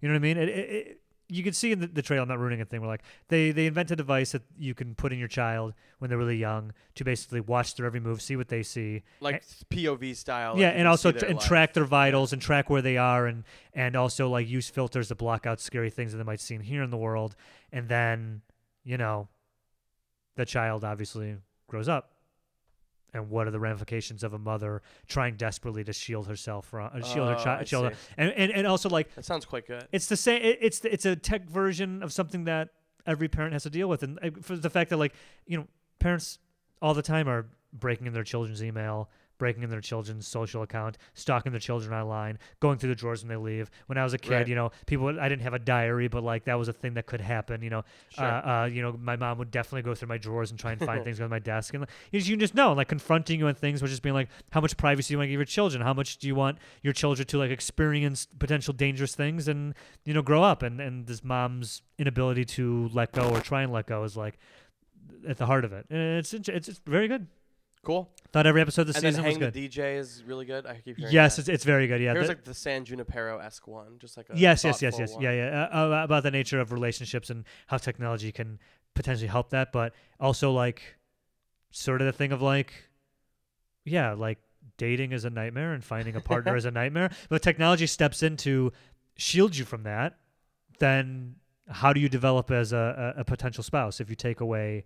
And then again, but be speaking very generally, but like taking away the art, not an artifice, but the the horrors of breakup and the horrors of dating by uh, a, a potential app that takes care of it for you. And it's like, yeah, but then what do you like if you never have your heart broken? And how Ah. can you I'm gonna watch the assign rest with of someone? these Oh, today. they're so good. Yeah. Okay. And there's another one in there that it's a type of story that I just love, technology or Black Mirror or not. Two people commit a crime right at the beginning, they get away with it, and then uh, for a time, it starts nipping at their heels, and basically, one character, the more she tries to distance herself from the crime, the worse things she has to do. And at some point, it's like kind of like that, like, well, if you did this terrible thing to save your ass, then why wouldn't you do this other thing? Because like Right. the more the more things she does to like get uh, to like what she basically has to commit crimes to get away from getting caught from another crime. yes. And then now it's like those crimes get more increasing, and it's that morality thing of like, when do you just finally like when are you in too deep? When do you finally go like, yeah. Like okay, I deserve punishment. yeah, or just being like, what turned out as a thing that maybe I could get out of, or get out of like that was potentially gonna like maybe some jail time, or maybe tarnish my uh, my reputation, has now put me in a situation where like, no, I can't go back, and now I've like become something that I hate. Like, who am I for trying to protect who I was? You know what I mean? I see. Oh, it's great. Okay, so I'm gonna watch the rest of those. Yeah. Uh, you didn't watch anything else? Uh, no, I did not. Okay. I saw. I went on a Daniel Day Lewis kick. Yo, After Phantom DDL. So I went. Uh, I saw Age of Innocence, Martin Scorsese's 1993 I movie. think I, had, I think I watched that in. Because is that a book or that's based? it's a book. yeah. Uh, watched that in a lit class because I, I went to public school, so basically every book we had to read, they're like, "Let's watch the movie based on the book." Let's waste three. Like it would take like several days to watch it in a 42 minute period. yeah, but also So and it's also I like, was just being Let's like, take a week and watch and it. so I was like, "Look at you people, you're not reading this fucking thing." I think that's just a mark of like any like uh like public school system being like, "Hey, uh, you can read Tom Sawyer. We'll just watch the PBS dramatization of it and, and test you on that." Uh, so I hadn't. It's the one Scorsese movie I hadn't seen. It was Yeah. playing on 35 millimeter. You seen Kundun? Yeah, it's good. Is it? I never saw it. Um, it's so it was playing at Lincoln Center in the Walter Reed Theater, one of my favorite places to watch a movie. Yeah, Beautiful 35 millimeter print. yeah, That movie is amazing, I, and I it works don't as a remember it, yeah. perfect.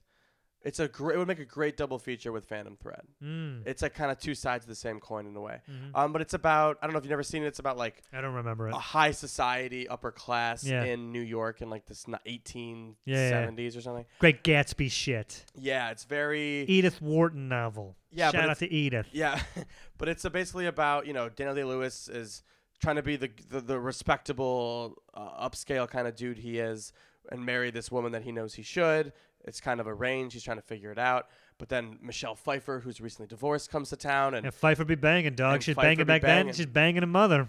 uh, Fife with the banging and Winona bud. Ryder's his, his other one. and that Yeah. was that was the first like w- movie that Winona like serious movie Winona Ryder. She was did. great in it. She's so good. Yeah. It's just a great movie with great performances and one a very like memorable final scene that still is like fucking with me. It's a great movie, uh, just as good as anything else Martin Scorsese's ever made. Uh, and then I never had seen one of my favorite filmmakers is Michael Mann, and I'd never seen Last of the Mohicans. Wow. So I right after Age of Innocence, and I, I was saw looking that at shit in the theater. When did that come out? 90 Let me age myself. 93. Oh, did it? Okay, I guess that's not that embarrassing. Oh no, I was gonna say I- I just are both those movies 93, or am I just conflating the two? You have to tell me. Uh, what am I looking But- at? Age of Innocence was definitely ninety three. Let's look up Last of the Mohicans. Last of the Mohicans. So Michael Mann. If, if so, what a year for DDL. if that's right. 92. 92. So it was hot. That's a, still a two-year span. Uh, that movie's amazing. it is capital A amazing. It is like It's one of like- the best movies. It's like that movie's uh, like you see Braveheart and you're like, that was amazing. Then you watch Last of the Mohicans, you're like, Brave what? Because it's just this idea of like the best story of like the baddest dude of all time just fucking shit up Dude, for a I cause. didn't know, it's like, so good. The first scene when the the Indians attack, or Sure. whoever, the and it's Mohicans- so violent. It's so vi- it's Michael. It's a Michael Mann movie. Yeah. but it has a really good core story, and like Daniel Day Lewis is of course incredible. Uh, And and the- like his character's so interesting. Like he's a white person who lives amongst Yeah. natives. Yeah, and it's it is an amazing fucking movie. I know I'm preach I'm preaching to the choir. I'm sure everyone's seen that movie. Oh god, it's so great. yeah. So watch Last of the Mohicans. The uh, yeah, the violence is, and it's and it really like posits. It's, I mean that movie and like I forget when uh, Dances with Wolves came out. That came out in '92, right? ninety four. Oh, really? Say. Those I movies, could be wrong again. I'm those just- movies really laid in this thing of like, let's go get the Native Americans. They're savages, and then when we finally catch up with them and they're killing and, and, and killing all the colonials and killing all the troops, and we're just like, you savages. They're just like, yo, like we're fighting back. Why we're not savages? You killed everyone. Like you've destroyed. Like we, you made us this way, and it really like lays that philosophy on you, being like, they're not doing anything that we didn't make them do. Yeah. You know what I mean? Like, and it, it, it's- it's so great. It's so Amazing fucking movie. great. And then I saw the new Ridley Scott, the one that reshot scenes like eight weeks ago and is out in theaters, and they already. And what's did it called again? For all the for all the money? All the money in the world. It's the story of what J. Paul Get whatever his name is Getty, the guy at one point was the one of richest the richest, person. one of the richest men in the world. At the time, he was the richest man in the world, billions and billions of dollars. And that's like back when like billions. No like, one had like you, billion could- you didn't dollars. even understand what a billion is. What you like like what nine zeros? That makes no sense. Yeah. So his It's like saying like I have a gazillion dollars. It's like his sure you do. grandson gets kidnapped, and of course, the, it's a true story. The Yes. kidnappers want, I think the first number they say is seventeen million dollars. Sure. But it's clear from the get go, even though that the movie paints a picture of him really loving his grandson, Yeah. but he was just the most cold, calculating. He would never, never pay the ransom. Yeah. Real quick. That's just why said that's why no. he's a billionaire. Yeah. Like the, you know what billionaires billionaires don't love to make money. They love to not lose money. right. So it's just Yeah. like of course he wouldn't give he wouldn't give ten dollars for that kid. Right, exactly. So it's a, it's a really interesting story, uh, the true story of it. Uh, the best part of the movie is easily Plumber, and it's crazy because it's like what what kind of a train wreck might have it been And before a few all, weeks and ago? before all this Kevin Spacey shit happened, wasn't that whole running joke was like, look how bad his old man makeup looks? yes, he looked I don't ridiculous. know why they did it at all. Like, why do that? Uh, Ridley Scott 'Cause- says he wanted Plumber first, and like his schedule didn't allow it. Oh, is that? I thought 'cause- probably because Spacey with the dollars before he was. no, I'm sure that was, definitely was a look, bad. everyone knows Spacey, nobody knows Christopher Plummer, so I could see Yeah. that. But then when the news story became Kevin Spacey's out, then the new the new selling point was we're replacing him with a respectable actor. Who's we gonna got win an Oscar or get nominated for an Oscar? You think so? probably. I think we'll get nominated. hell yeah. He's great in it. He's Uh, amazing. Christopher Plummer's amazing. Beginners is one of the best. You should see that movie if you haven't seen He's it. also the bad guy in the Dragnet movie, which is a lot funnier than people give it credit for. Yeah. Dan Aykroyd and uh, Tom Hanks. You say There your was a- boy. What's that, Aykroyd? yeah. when Aykroyd, before Aykroyd got into selling vodka and aliens and shit. Dude, j- w- everyone go back and watch the Dragnet movie. I think we're all going to go, that was pretty funny. That's a And it's also funny to see Tom Hanks play like second fiddle. And it's like, man, this Hanks guy is really good. see. he's going. Yeah, he's places. going places. Um, uh, Mark Wahlberg's in the movie. v- Most phoned-in performance I I've ever hate Mark seen from Wahlberg. him. I hate- Michelle Williams has a New New York accent, an accent that evolves throughout the whole movie. Sure it it's very does. weird, very like capital A acting. Um, the movie was f- fine. I wanted, I really wanted to love it. I wanted it to like, I, I wanted to have to rewrite my top ten list. You and want put it you in wanted there. to go walk out of it also saying, look at that Hollywood. When it, when it comes time, Hollywood can actually those Hollywood liberals can actually deliver and do something good. No, the movie, like he's great in it. It's it's a good performance movie for him, but the rest of it's just not that compelling. And like I don't know, I don't know what the problem is with it. It's n- just Probably because it's just a boring story. it's a cool story. Like the kid's ear ends up getting cut off at one point, and they send it to him. Yeah, so that's where Um, that comes from. Yes, Ah. and then spoiler alert, he ends up paying a very small part of the ransom. He ends like the ransom keeps going down. It ends up at like four. Yeah, because clearly they're desperate. And They're then like, he What the fuck are they gonna do with a kid? It's It like you gets know, to the point where he pays it. whatever. Yeah. I guess I could just Google that. Yeah. Exactly. Um, What did what did Getty do? Like the real Getty? Did he? uh He was just a. He was a But what was it? He's an oil tycoon. What did- oil guy. Yeah, yeah. like oil. But But he, it- wa- he's the first guy to go to Saudi Arabia and be like, yeah, all right, we're gonna take this. Good for him. Yeah. So he's. Is the Getty named after him? yeah. So the Getty Museum is they took all his shit and put it in a museum. Like he had, he was an art collector. He had all Oh, this gotcha, shit. gotcha. Then when he died, they He made a didn't Getty. spend his money on on ransoms. He bought paintings and shit. because art it has value Yeah. as an investment. Makes perfect yeah. sense. But then his whole family is like, you know, it seemed like the relationship between him and you know Michelle Williams was really bad. Of course, it's Well, bad. she- he, she, the problem was the they- they Rockefellers, the shouldn't- Fords, all these they people. shouldn't have kidnapped her. Like it was a mistake on the kidnapper's part because that kid was a strain. Like the Michelle Williams character got left her husband, who is John Getty, or Getty Getty's son, yeah. because he was like drug addict and stuff. so he and takes you know what's off. Yeah. crazy? What's that? Their her other son, uh, one of the other Getty kids, is the one who made that weird movie about his drug addiction and then died. That's a Getty. That one that The uh Evil Within. oh yeah came out after he died. Yeah. As a grandson or son? I think it's well. It's gotta be a probably- grandson. It's his grandson, but uh, Yeah, whatever happened to that? Did we see that? it- no, it's on. It's online though. We can watch it. Isn't, like, the- Charles liked it. Someone's in it, or there was some part, part of it where it was just like, wait, what? Wasn't there something? Yeah, I don't know. It's, about people it? say it's Yeah. nuts. yeah. It's a movie. It's a movie uh, made about addiction, about a guy who's addicted to drugs. So it's probably crazy. And the guy died because of drugs. So yeah, all the money in the world, less interesting than probably Evil Within, which we should watch. Okay. Uh, all right, let's talk about the best movies of 2017. 2017 was the horror movie. We're gonna. I, I think here's what's gonna happen in the next couple of years, maybe even a year. The way how fast things go, we're going to see. Well, because we've seen such a banner year for horror movies in the box office, fuck critically acclaimed. Oh, there was some great stuff. The the bottom line is, the movies that made the most money this year were horror movies. So it's gonna be horror movie craziness from now until maybe the middle of uh, 2019, and it's gonna be it's gonna suck because now everyone every kind of like comedian that can produce is going to get their own horror thing. Thank you to Jordan Peele uh, and probably the Halloween movies. Uh, and everyone will point at this year. This is like when uh, the su- when the superhero movies like Iron Man were making big money, and they were like, "We need to make these franchises." Made all these plans for the next couple of years. It's just going to be like horror is going to be fucking crazy because of this year. This was nuts. This was the year, the box office year for horror movies. So Yeah. many home runs this year. I just remembered. I thought of a really good horror comedy or a horror pitch. What do you got? Very modern. No, no, we're talking about it off air. We're gonna maybe write it. Great. First new flesh production. Okay. Great. That's 2018 goals. Okay, well, we're gonna make a movie. Yeah, no problem. Um, and then, you know that's that's just fine by me because now we got so many great movies. But I look at this list and I think that a lot of the movies on here were by people or by stories that kind of hit it from an angle that we hadn't seen yet. I think we've seen some innovators come to horror and hit some home runs. At least I think so. And now the people who are behind the innovators are going to start trying to try to copy their success, which I'm sure will be mixed results. Basically, this year was uh, True Detective season one, so now we're gonna get a bunch of True Detective season twos coming out. because if you look at True Detective, With Colin Farrell and his fat son. yeah, but like like like Colin Farrell and uh, and uh, fucking uh, uh, and Vince Vaughn are perfect examples of big things happen, then those guys come and try and capitalize on it. Those guys are always second. Right. Colin Farrell, y- he, he he's he's hot on the, this this lobster and killer of a sacred deer guy because that guy had a hit. Uh, wh- Sure. who did Bone Tomahawk? Who shows up in Bone Tomahawk? S- Craig Zoller. Huge hit. Who shows up in Bone Tomahawk's uh, follow up?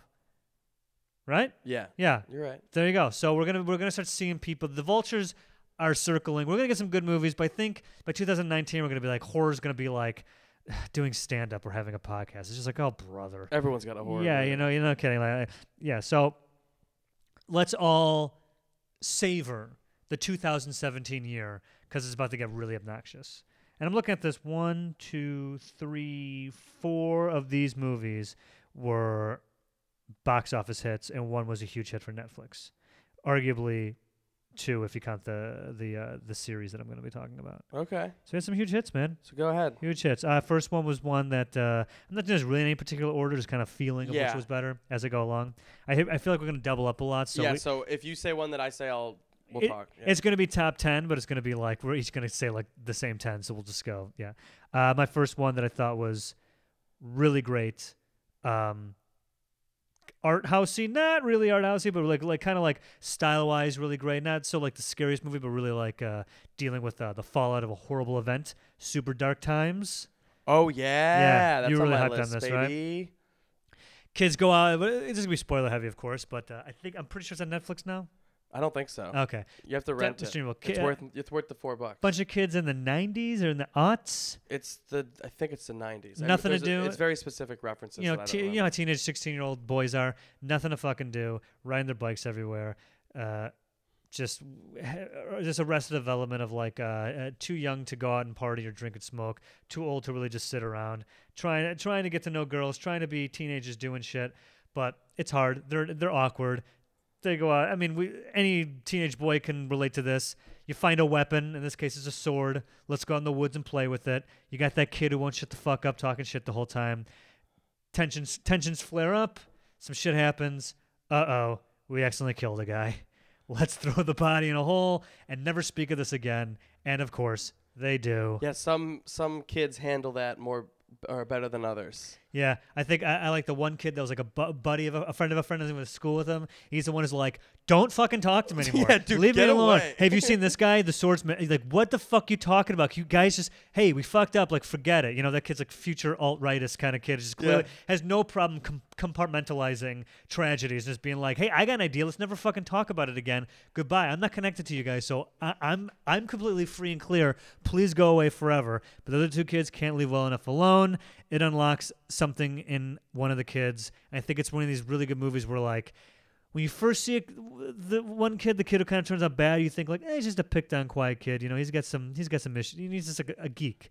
But Yeah. it turns out this thing has unlocked a rage in him that he is like, almost like, I think i- if you if you interpret the way I did in the third act when he kind of goes nuts, to me it was like, oh, he wasn't going through some like tough times. If anything, because he killed accidentally killed someone. If anything, he he was going through a thing of like, I don't care that I've killed someone, Yeah. and now I want to do it more. You know, Yeah. and now I'm going after the bully, and now Yeah. I'm going after that girl. I'm Just basically thinking- I'm just uh, thinking yeah, about yeah, that movie. Yeah, The th- and it's Woo! interesting the psychology of, of boys, especially today, who spend all day playing violent video games, just being like in, inverted and, and doing like semi scary like uh, uh, red flag things. This one's kind of like, oh shit, you know, the, the reveal isn't this kid is now crazy. The reveal is like he didn't give a fuck. And now he's just gonna do worse things. And his buddy, his, his quote best friend, might be in the crosshairs. But what does he do? He can't go to the cops because he'll be incriminating himself.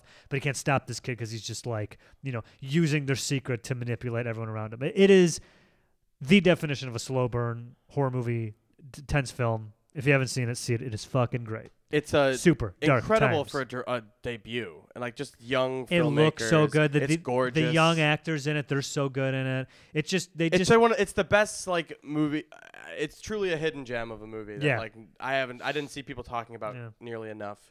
Uh, it, this movie would kill in a wide release. You know, it's one of the movies where like if it's marketed right and like people if people had access to this movie, it would be a hit. if they're smart, they're they're talking about it and, and, and trying to get it out there now that anyone can see it. I I, I don't know. I they shouldn't. They should have. Well, now that 1.2 million people on Yahoo.com have read about it. yeah, and let's they hope should put did it on you- did you- Netflix. Did you link it to a, a- a place to stream it? Yeah, or it had listed where it was. Yeah, you know, I mean, let's hope so, or let's hope they can use the cachet of, of its festivals and Very its look- performances. I mean, what what do you do when you put all that money into a, a, a- a f- a film, independent or not?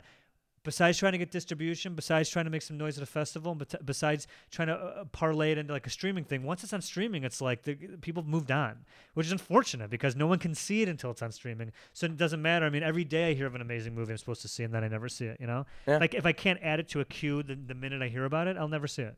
Yeah. That's the way it is. But if you guys haven't seen Super Dark Times, please see it. It is my first favorite of 2017. I'm gonna echo Right. that. Um, all right, I'll do another one that I know is at the top of your list. Give it to me. Mother. Fuck, this movie's so good. Darren Aronofsky's mother. Very divisive. We had a very fun episode with a Yeah. bunch of different perspectives on it. Yeah, and I, and I came back and, and had my input on it. I think it is really great. I think it was, uh, as far as direction's concerned, deserves, if not a best director nod, it best cinematography nod because It's just claustrophobic. It and is crazy the and- most unconventionally shot film of the year, and I was listening to Darren Aronofsky talk about the very specific rules they put in place, the very specific limitations they put in place for this movie to help tell its story, and it was like what? uh, it- the movie's only three shots, not three takes, three different shots. Two types of shots. Like Three different types of close-up on shots. the face. like- It's on her and she's center frame, or her point of view, or over her shoulder. No one ever becomes uh, comes between her and the camera. No one ever walks between her and uh, you, you and her. huh. and it is it is on her the whole time. You never cut away to anything else. It is perfectly claustrophobic, perfectly. It uses it uses those kind of uh, those limitations to lock you into this the mania that happens within the house. You never leave the house. You never leave her gaze. You never learn anything that she doesn't learn, and if you learn things as she learned them. It, it is so for that reason. I think that the people who made this, you know, Aronofsky and obviously cinematographer and director of photography, they earn, they deserve recognition to make an incredibly effective story using. They had to pretty much put their toolkit away. What did they have? They had a handful of lenses and they had a handful full of uh, uh, uh, of shots. It's like Yeah.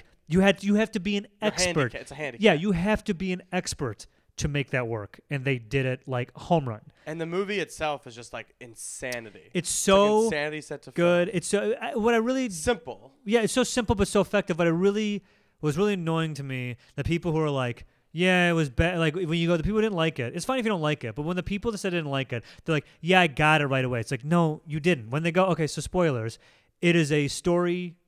Darren Aronofsky says what he wanted to do is tell a story about Mother Nature's relation to man through stories throughout the Bible, both Old, Old Testament and New Testament. That is how he told the story. But the story is about so much more. It's about men's relationship to women. It's about creatives.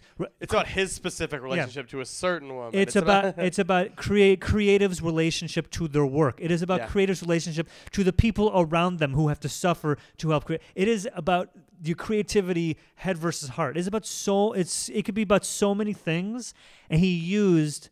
I mean, if you want to get too into it, like people are like, yeah, it's about it's about Bible stories. No, it's not. He used the Bible stories to tell a story because let's be honest, the Bible was written to tell man about their own nature and you had to tell it to stupid people. So you had to tell it, you know, once upon a time this guy creates one man and one woman and they sin and they get cast out. You have to go, once upon a time everyone was bad, so this guy built a boat and washed them all out. You have to tell that the reason that, you know, we have sin is that there was this baby that was born and died and, and you have to suffer for the people who killed it. Like, but that isn't. I'm sorry, none of, none of that's true, by the way. I, I, I hate to break it to you, but none of that actually happened new flesh Yeah. exclusive. The but, the- Bible but is these not sim- but these true. simple stories were s- stories were told. So for the rest of human existence, when you go, why do I want to fuck this person even though they won't let me? Why do I want to hurt people but I can't? Why do I have to be faithful to this? Why do I have to be a good person even it's so easy to be bad? Why do I love animals in Yeah. pairs? What didn't make sense was, oh, because you have this nature because of evolution. We had to do is be like, because a long time ago this happened, and if you do it, it's bad, and you'll die and go to hell. So okay, so that's what like that is what the purpose of Bible stories. Spoiler alert. So to use that in to tell his story symbolically, I guess, was a way to tell a story of man's relation to nature, and therefore not only nature like plants and dirt and mountains and water, but also our tell us our story to ourselves about how we how we exist. And of Why course, we f- why we feel the way we feel? and why of we do course the it's a things we horror do. movie because if you're a human being you are you are a victim to your own devices you're a victim to your own vices and therefore it has to be told like a horror movie because no matter how hard you try you will en- en- eventually hurt people hurt yourselves hurt the world and like your exist to exist as a human being is to take advantage of another human being you're, if you're we- if you're listening to this on headphones, a Chinese child made them. If you're wearing clothes while listening to this, someone with a gun to the head made it for a dollar a week. Sorry, that's a, if you're we're recording this on a Mac. Someone suffered so we can make this podcast for you on these microphones, on this phone, on this thing, everything. Look around you, Brad. Look around your room. People died so you can have this luxury. Yeah. Sorry. So, yeah. So mother's pretty good. So fucking that's what my wife and mother. I'm like, yes, it is about like this is this is what the kind of story we need, especially in 2017 going to 18. Like to be a human is not to suffer, is to make others suffer. And that's what mother was telling us. So when you go, yeah, I get it, Adam and Eve, Bible stories. It's like, no, you fucking idiot. Like that's that's the brush stroke. That's a, s- one stroke in a brilliant portrait this man painted. I love mother. Boom. I love the way you just described that movie. Thank It- you. I can't wait to buy it on Blu-ray. It's out now. I'm I gonna can't- watch the like, fuck out of that. Yeah, I movie. can't wait to watch it. Like uh, the sound design. I remember watching know. it, being like, my god, like. I saw it on opening weekend twice. It's crap- It's like, it's- fucks me up. even I will say, even if you didn't like the movie, you have to at least admit it was crafted perfectly. and a lot of people don't like the movie. And a lot of people, They're are, idi- a lot of crazy. people are idiots. Move on. Next Oh. okay, one. next one. I'm gonna, I'm gonna pick one that I know is not on your list. It's the only horror comedy that I liked, and I, Found, found footage. it's not a found footage movie. Oh, I thought it was found. Oh, I footage forgot too. about found footage 3D. Yeah. But can I do two? Can I do two at one? Yeah. I'm gonna do the only two horror comedies that were good were Found Footage 3D. That was thank you for reminding me of that. That's Sure. the one I was thinking of. What I forgot. And one that this movie it ticks all the boxes I would normally hate as far as horror comedies, but I found myself laughing a lot and being like, "That's pretty good." Little Evil, the Adam Scott, Oh. the somewhat Omen comedy. Yeah. He he meets a girl, he falls in love, he marries her, she has a kid. He's And an he's like irresponsible literally thing. like Damien or something. Yes, that's the Yeah. conceit. I saw of it. like I, I, I fell asleep to it. I, don't- I I'd have to rewatch It's it. really fucking funny because uh, w- movies that suck, like The Babysitter, what I hate about them, and I can't finish them or sit through them, other horror comedies, and this is what Little Evil and Found Footage 3D both did so well is I hate when a, mo- a horror comedy is aware of its influences and therefore just keeps hitting it on the head, being like like it's nothing but campy winks to the audience. What both Little e- Evil did and Found Footage 3D did in their own respective camps is they know you know what it's parodying, but they don't treat you like an idiot. They just move and make moves based on referencing the types of movies and the types of genre, but without spoon feeding it to you. You know Yeah. what I mean? And in that, I don't think anyone who watches movies, n- if you've never seen a found footage movie or if you've never seen The Omen, I think you'd still be entertained by these movies because just just referencing it but not taking a moment to reference it makes all the difference. They actually have really That's huge. like they actually have really good, funny stories and characters and premises and payoffs that work really well and also reference a genre in a comedic way versus some other genre comedies. It's just like let's just hit the genre t- tropes until you're fucking an hour and a half until you're you're- you're begging them to stop. So I would say horror comedy. We're pretty hard on it because it's really to get it good. But loved Little Evil and I loved Found Footage. Three Diesel. Okay. Check them out. I still haven't watched either of those. Okay, I I'll watch uh, I think you'll like found footage 3D better, but I think uh, put a, uh, grab a cup of coffee and watch uh, Little Evil. I think you'll like how it pays off. If Grab a cup anything, of coffee. if any, I mean, Adam Scott's great. He's really funny in it. And if anything, you'll get some like it's it's a good comedy. It's at least a good comedy. Okay. Check it out. I'm gonna put one that I know is not on your list because you haven't seen it yet. What's that? I talked about it a few weeks ago only. Thelma. What is this? It's that uh, it's that movie made by Joachim Trier, so it's not in English.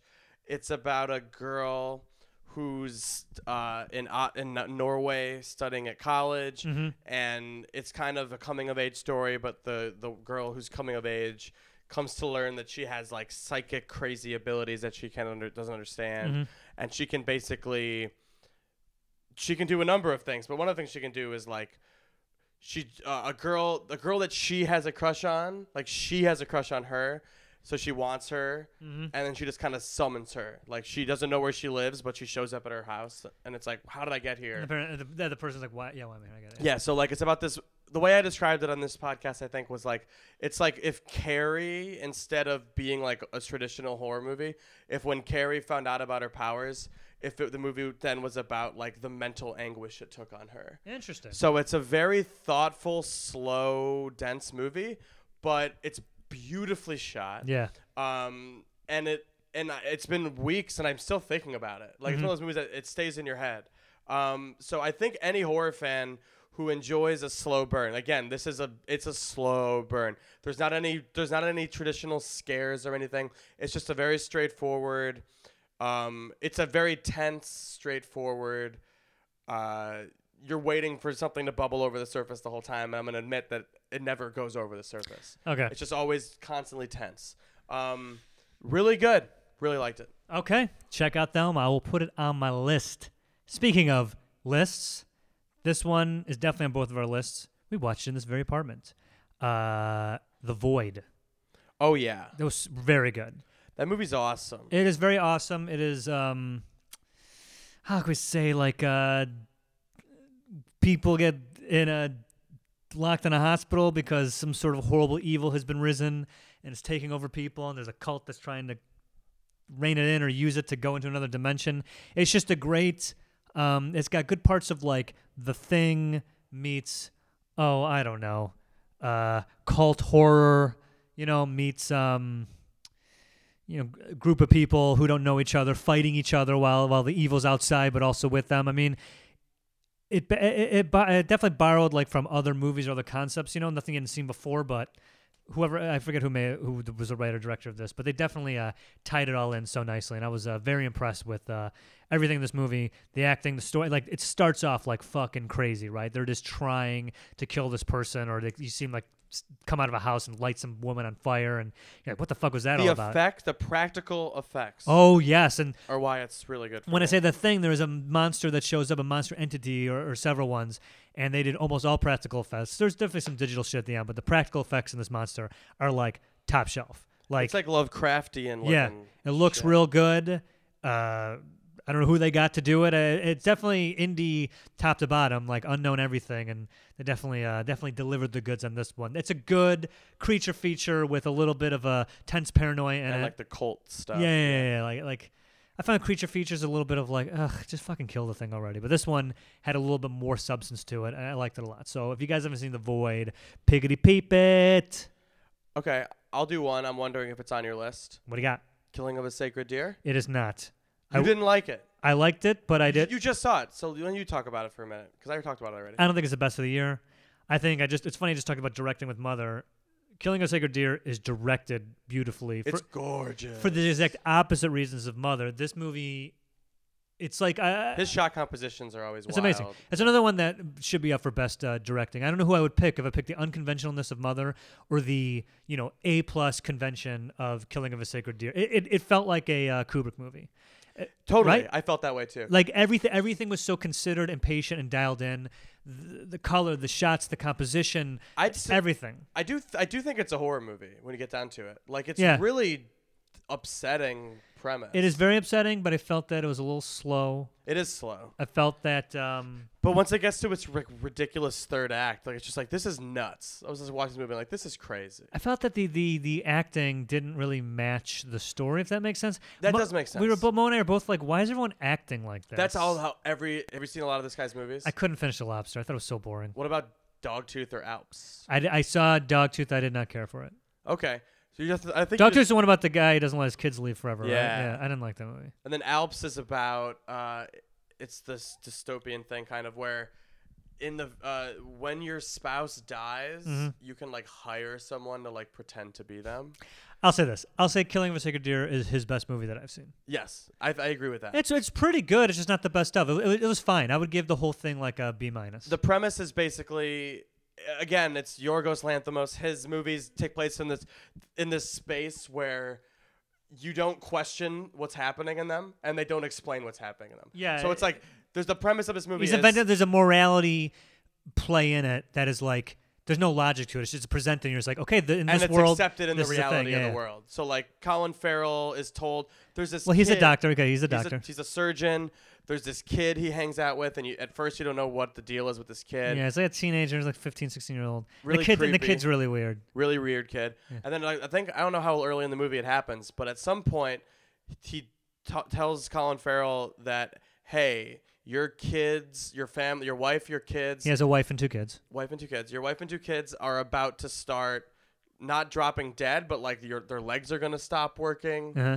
Then they're gonna get like a nosebleed, I think. No, I was like refusing to eat till we're to starvation. But yeah, refusing to eat to starvation. Then their eyes would bleed, Yeah, and then they'll die. and then they would die. Like this very specific chain of events. He just says, "Hey, Colin Farrell, you have to choose. Unless you is it unless you Yeah, yeah. choose You one, have to choose one. To, d- d- you have to kill one of them, or all three of them's gonna die. kill one of them, or all three of them's gonna die this slow, methodical, painful way." And you think it's like, okay, that sounds nuts, and then it just starts happening. Like, Yeah. I think it first happens to his son. Yeah, and he's a doc he's a doctor, so he has you know pretty much limit limitless medical expertise at his fingertips, and they're all just baffled by it. Yeah, they no got one the knows kids what's on f- happening. they got the kids on f- uh, feeding tubes, but it's still not working. And the wife catches wind of this, and she's just like, "Why has this like?" For why why has this person forsaken us basically? And there's sort So of it an unfo- It's, explanation. yeah, it unfolds, but it's really just this thing of like, you know, reminded It's me. not of- about why. yeah, yeah, it reminded me of a Michael Michael Han- Haneke Haneke movie. Haneke. The guy who did Funny Games and Cachet and, and and I think White Rabbit, where all of his movies are kind of like, hey, look at this incredibly affluent person that we all kind of envy. You know what? Actually, they're a piece of shit and their life sucks, so let's torture them for a movie. And that's what this kind of happened. You you you learn this this man Colin Farrell's family. They're rich. He's a doctor. They got no worries in their life. And then this happens, and he just pretty much falls apart because everything that he has built his life on, you know, being a genius doctor and having uh, have enough money to solve problems and having a wife that uh, does everything for him. You know, she's the best mom or whatever. Like all that stuff is just. Oh my cor- god, the weird sex they have. I know, like it just, it just all that's corroding away, and then Colin Farrell has no idea how to deal with it as his family is slowly dying in front of him, and all of his great affluence in the world, but also all of his anger and threats and and and, and kidnapping and and and you know whatever bribing doesn't work either, and the only thing that will save is he has to pick either one of his children or his wife and kill them in order to save the other ones, and then we just see how that plays out. yeah, so I think this movie is very memorably insane. Yeah. Uh, people will be talking about it for a long time. I think it's one of the best of the year. Okay. I thought it was good, not one of the best. Cool. All right, got to get that next one going in. Uh, let me pull up my notes. Uh, okay, got a shout out to our homie Patrick Bryce. Oh, yeah. Creep two. Creep 2 is really, really, really exemplary. mean- like, probably better than Creep. Yeah, I would think so. Um, you know, Creep was uh, on our best of last year or two years ago. I forget when Probably it two years yeah. ago now. Um, Patrick Bryce pulled not a 180, but he he he he was one step ahead of us. So first of all, Creep comes out, and it's, I, I think that movie's like forward thinking of like we're gonna make a horror found footage horror movie with two guys and almost no violence, and it's going to be pretty much all based on the acting. And it's gonna be a found footage movie. And holy shit, what, what sounds like it could be the most boring, stupid, unoriginal movie turned out to be one of the best horror movies of whatever year it came out. That was Creep. So then he announced he's doing Creep 2. And I was right away, I was being like, yo, like, want to support homies, called to the pod twice. But I mean, what are they? What's he gonna do? Like, we're gonna another version of this movie. So what Bryce pretty much does is he's like, "Yo, Doug, we ain't fucking with that whole you know repeat it bigger and better sort of thing." What he delivers is a character study of the character Mark Duplass played, whose name we don't know what his name was. It was Joseph in the original. We clear, very clear that's not his Yeah, and name. he's We- Aaron in this one, right? yeah. And we learn right away that he set up a thing where a girl who's trying to meet a cra- do a, buy a documentary about the craziest person, interesting person you can find. He reaches out and is like, "I'm a serial killer. and I'm going to tell you everything if you film it." Like, holy shit! And they get there, and we spend what is almost, you know, a night with the craziest guy, being the craziest guy, and we don't know if he's speaking the truth. We don't know if he's going to hurt this girl. We don't know if he really likes her. We don't know if she's going to hurt him, what her motives are. It is definitely a psychological thriller, not like we saw in Creep 2. Who's I, I did not see this coming at all, the type of movie he made. And it was just great. Like, from uh, and Mark Duplass. Really funny. Yeah, and, and who could play this character but Mark Duplass? There is a take in this movie, the one where she goes down to visit him in the hot tub, that I think clocks in at like 14 minutes. When she when she starts at the top to come down Right. to see what he's doing, comes down, finds him sitting in a hot tub, he tells a whole story about his favorite jam band, his favorite jam song, and I almost listen to it twice as he's talking. on- Albert Natural. yeah, and he's talking about you know why what the band means to him. He's bringing up memories, and of course, it's an insane deadpan delivery, one shot the whole time, and you're just thinking this is the craziest story. And also, is this fucking true at all? And what am I supposed to think about this? And why isn't she running scared? Like the whole thing is fucking nuts. So yeah, Creep Two was like, holy shit. I, I, maybe you got to see Creep One to see it. Why you haven't It seen Creep? helps. Well, you haven't seen Creep. I have no idea. But two is great. Stands on its own. You know. As Excellent of job. a few days ago, Yes. it's on Netflix now. It's, yeah, yeah. So you can watch both of them on Netflix, and you fucking should. Yeah, yeah, yeah. man, man, love Creep too. What do you got? What's your next Uh, one? this next one, I believe, is probably also on yours. yes, Girl with all the gifts. fucking so good.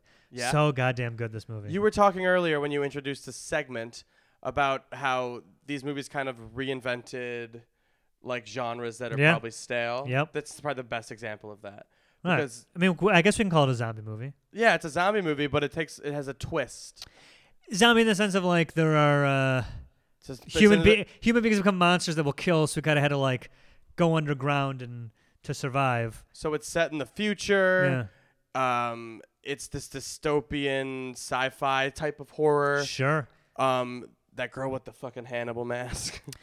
if I recall correctly, the premise is everyone can turn into this, this like kind of zombie that this basically like.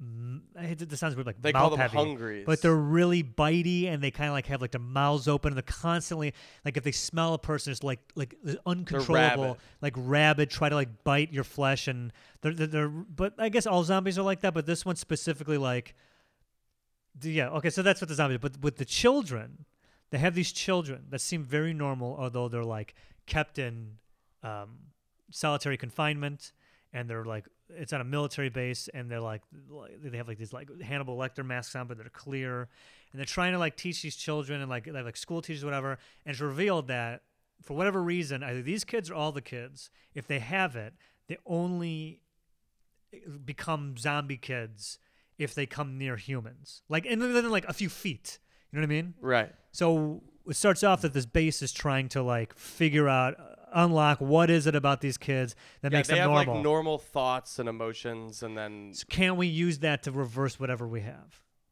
Right. But they might, they may or may not be like at a certain point, basically at a point of no return, taking these kids and you know cutting them open like their brains. Like when Right. when they work on these kids surgically, it's it's not like you know it's not outpatient. It's like they're they're harvesting these kids for experiments that they do not survive.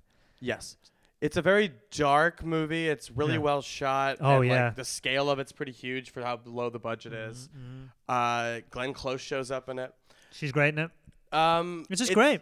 It's just a really good zombie movie, or if you can even call it that. It's got a uh, 28 days later feel of it of just being like on- once you establish what's going on, it just goes, man, and you're along for the ride. And you And know, it asks some pretty big questions, and you have to learn about like the origin of, of these kids and like why they're immune. Yep. It has some twists and turns. You'll never really guess where it's going.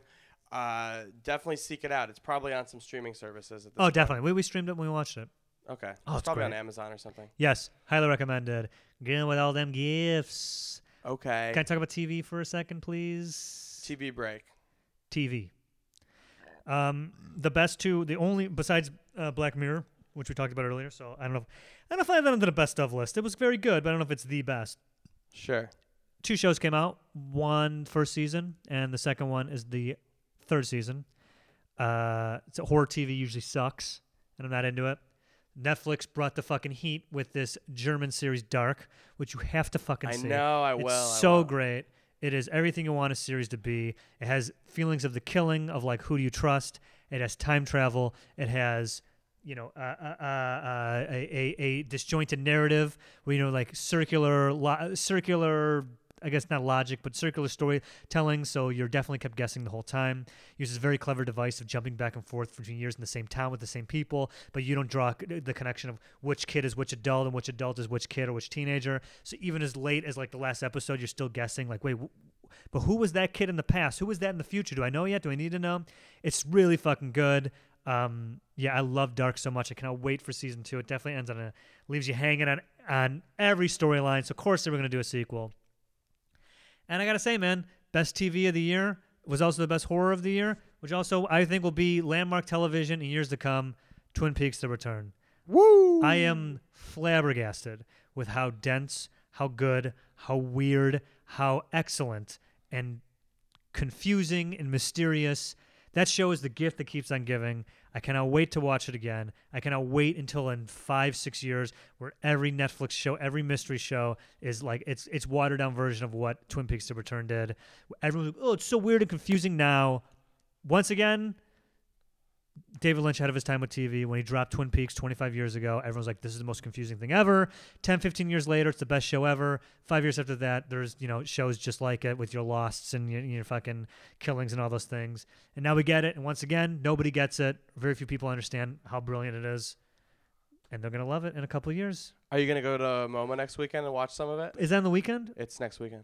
Yeah, probably. Mo will be gone because she she hated it, so I'll probably go and see it. And yeah, I I, I will probably go. We'll see what happens. But oh god, Yeah, So I'm I cannot excited to- wait to, watch it again. I'm excited to buy that Blu-ray set. I Yeah. still haven't bought it. I just learned so much about it, not only when the when the show ended, but also like in the dossier book that uh, Mark Frost put out the next day, which Yeah. is really good. But also like stuff that happened in, in, in the final episode that totally informs the beginning. To go back and watch this to be like, oh, now I know every backstory thing I need to know. And I just feel like it's gonna be like, oh, of course. They just go watch it, and be like, this is. I mean, it works on so many levels. I can't. wa- I mean, it's great. It's just a great, great show. So that t- t- TV, Dark and Twin Peaks, and Black Mirror. Okay. Way to go. Do another movie. Do I got to do another movie? You do, don't you? Do you got more? Uh, yeah, of course. I got lots more. Uh, we want to talk a little Annabelle creation. Sure. I had that on my pleasant surprises list. Mm, and what were you pleasantly surprised about? Uh, the fact that it was good because Annabelle one notably bad. Uh, it's a prequel to a prequel, notably bad usually. Good point. Good point. Uh, it I just didn't expect it to be so effective. Again, it's an, here's another mainstream studio horror movie Yeah. that delivered. It was genuinely scary. Yes, it was very scary. Number of jump scares that work. Yep. Genuinely creepy setup. Really well shot. Mm-hmm. What did you like about it? I similar to what you were saying. Um, I mean, I thought, so all those things aside, though, it's just a really great haunted. We'll put haunted house in quotes. Yeah, Ha- I mean- haunted thing. haunted thing movie. They did so much with so little. Is not the most violent thing? This, you know, uh, you- never underestimate how much you can, how much mileage you can get out of like walking into a room at night, empty, look left, look right, turn around. Oh, there's a doll on the couch. Yeah. like that. That just is like, oh fuck, people are fucking freaking out like crazy in the theater. It was awesome. Yeah, Yeah. I mean, I, and you're right. Like, the Annabelle was bad. Very bad. And I, th- I think the ace up the sleeve now for every horror franchise is to just go back, just keep. And sequels are always terrible because you got so much rules to abide by. But if you just go earlier, if you go with the prequel, bada bing, you got you got a whole world to play with. Those Whole reboots, as new they call world. it, yeah. And they ended it how where uh, Annabelle starts, which is uh, you know fine. But yeah, It, it was it was Ah. that was unnecessary, but that's okay. Still liked it. I mean, who'd have thunk that? Another you want to talk about genres that are overdone? Who'd have thunk you can make still make a really good original scary doll movie? Yeah, I've seen that a I did million not times. expect. Did not see that coming. Yeah, great job on a great job on Annabelle creation. Check it out. What do you got? Um, another one I liked. Oh, this is a controversial pick. It's another art house one Give me the that not controversy. traditional horror fans uh, will probably like. It's Personal Shopper, Never saw it. Assayas, uh, the French filmmaker's new movie with Kristen Stewart. He also did Clouds of Sils Maria, which I loved a lot. So the pr- it's an I'm gonna call it a horror movie because it's truly about like supernatural stuff, like ghosts and stuff. But it's more about I'm gonna say this movie's about grief in general and how hu- humans deal with grief and how they sometimes make up things to comfort them or it, did they make it up is it actually is there actually a ghost the premise is basically uh, Kristen Stewart's character is a twin. Her twin brother dies, Mm-hmm. and since he dies, she is trying to make a connection with him. Did they, didn't they have some sort of rule like if the first one dies? They had a pact, try like to yeah, contact the one from whoever Evergrey. dies first, like give a sign from the afterlife. So she's Jesus. dealing with that. Um, Why is it called personal shopper? because she is a personal shopper for a famous model woman. So she picks up her clothes and stuff like that. Yeah. So like it's kind of a movie about a woman on the outside looking in. It's sort of that But she's just constantly looking for a message and everything. yeah, or not even, not even. Uh, Uh, the I- I'd say it's horror. There's nothing violent about it, but it's it's more about uh, like everyone who's any ever lost anybody can relate to all the anxieties that she's feeling. And there's this long stretch of the movie. uh, The long stretch of the movie is kind of a mystery Uh huh. between she's communicating with some sort of thing. You don't know if it's a ghost. She's lit- through texting. Right. Is this a ghost of her brother? Is this this creepy guy that we met a few scenes ago? That it Mm. might be just a stalker. And then you kind of realize eventually the movie's not about what like it doesn't matter. It's more about uh, Kristen Stewart's character and her dealing with the grief, and is it maybe her and maybe this stuff is real to her? Mm-hmm. Maybe it's uh, just- she's ascribing deeper meaning to nothing because she wants to feel that connection to her brother still. Yeah. But then there are moments where it's like you think, oh my God, he must be real because X happened. So it's just this really interesting, thought provoking movie that I'm still thinking about like several, several months later. Okay, I And should Oh, I'm check it very out. excited to watch it again. I think when it first came out, people's criticism of it that was slow and boring. It's very slow, and most, I mean, there's a scene, I think that's 20 minutes of just texting back and forth. so I, can- I can see people not liking it. Yeah. This is a controversial pick. Only watch it if you're interested Mm. in what, in, in seeing foreign films at movie theaters. New flesh controversy. Bop bop bop bop. Um, and other ones, I don't know. I have a few more written down. I mean, we get out, get out's the movie of the We year. said yeah. Get out. Get out. Uh, well, hang on. Gerald's game. Yeah, yeah. well, Let's talk about you. I, I was gonna say that the last two really to talk about are both uh, Stephen King properties. Oh, Steve. Oh, yeah. So Gerald's game and it. I mean, those two. I mean, it was it was King's year. Another another Lou Reed moment for Stephen King, where it's just like, yeah, just put out a bunch of stuff. If you have one or two hits, people forget about all the crap. I mean, because let's forget he also put out Dark Tower this year, which people were just like, what a fucking joke that was. You know what I mean? How many things Right. did come out this year? Do we have uh, do we have a list? A final tally. yeah, Uh, I I gotta mean, we look can it up. figure it out. Yeah, I'll look it up. Mercedes, oh yeah, that's right. 22. Flop. Twenty-two. 1922. Yeah, that was just okay. But I mean, they're just saying the things that came Oh out. yeah, this yeah. year, Well, I'm right? just going through the. Uh, Mercedes 22, it, Dark Tower, Dark Tower, Gerald's Game. Gerald's Game. Uh, I feel like That's there was five. something else. There's gotta be. I feel like there was a glutton, gluttonous amount. I don't know. Uh, something called The Milkman that I missed. Uh, one for the road that I missed. The Mist TV show. Oh yeah, that bombed and is canceled. Yep, yep, yep, yep, yep, yep, yep. Oh, people, people keep making us shorts of things, so that's kind of on here too. See anything that wasn't? a That's sh- probably Oh, yeah. five. Five is good. Five or six. Yeah, that's right. I mean, Okay, so it one of the biggest box office but hits of the it year. and Jared's game was so good that like, yeah, it, it, it was fucking incredible. Let's talk about it first.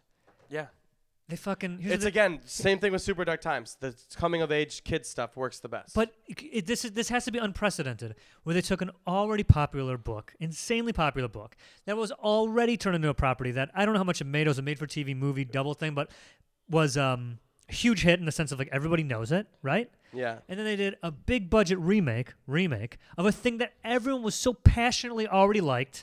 They redid the main iconic character, and they only did the first half of it, I know. and it was fucking huge. And people really There liked was it. seven reasons why this thing should have flopped. People lost their fucking minds over this movie, and the original director bounced because he couldn't make it the way he wanted to. yeah, Kerry Fukunaga, it had, right? it had Is that every- not insane? It had every sign of being a train wreck. And it was a huge hit, and it was so good. It was I liked so it a lot. I fucking have still good. haven't seen it a second time. And I'm glad it came out because s- s- the whole Stranger Things, by the way, Stranger Things, fuck all that shit. The whole Stranger Things thing that's been the past two years, all these kid actors are so good. Isn't this like a cool hip thing? So that's nothing like, oh my god, Stranger Things just like took everything from Stephen King and, and a bunch of other things and is so like hip and popular. It's gonna come out and just be like overshadowed by Stranger Things. Then it comes out and it's like, thank you. Fuck you, Stranger Things. It- it's it's a way better version of kids fighting some sort of sp- uh, supernatural thing in their town. The And I'm- original, the OG. Oh my god. S- God damn it, it was so good. I cannot wait for that second one. Yeah.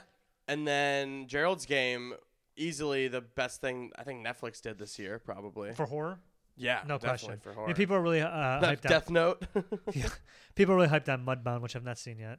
That's the I only have thi- to watch that. That's the only thing that people have said is, is the that's best one of the Netflix things. did. That's one of the things I need to watch before I finalize my best of the year list. So you hooked me up with uh, with uh, the script for Gerald's game.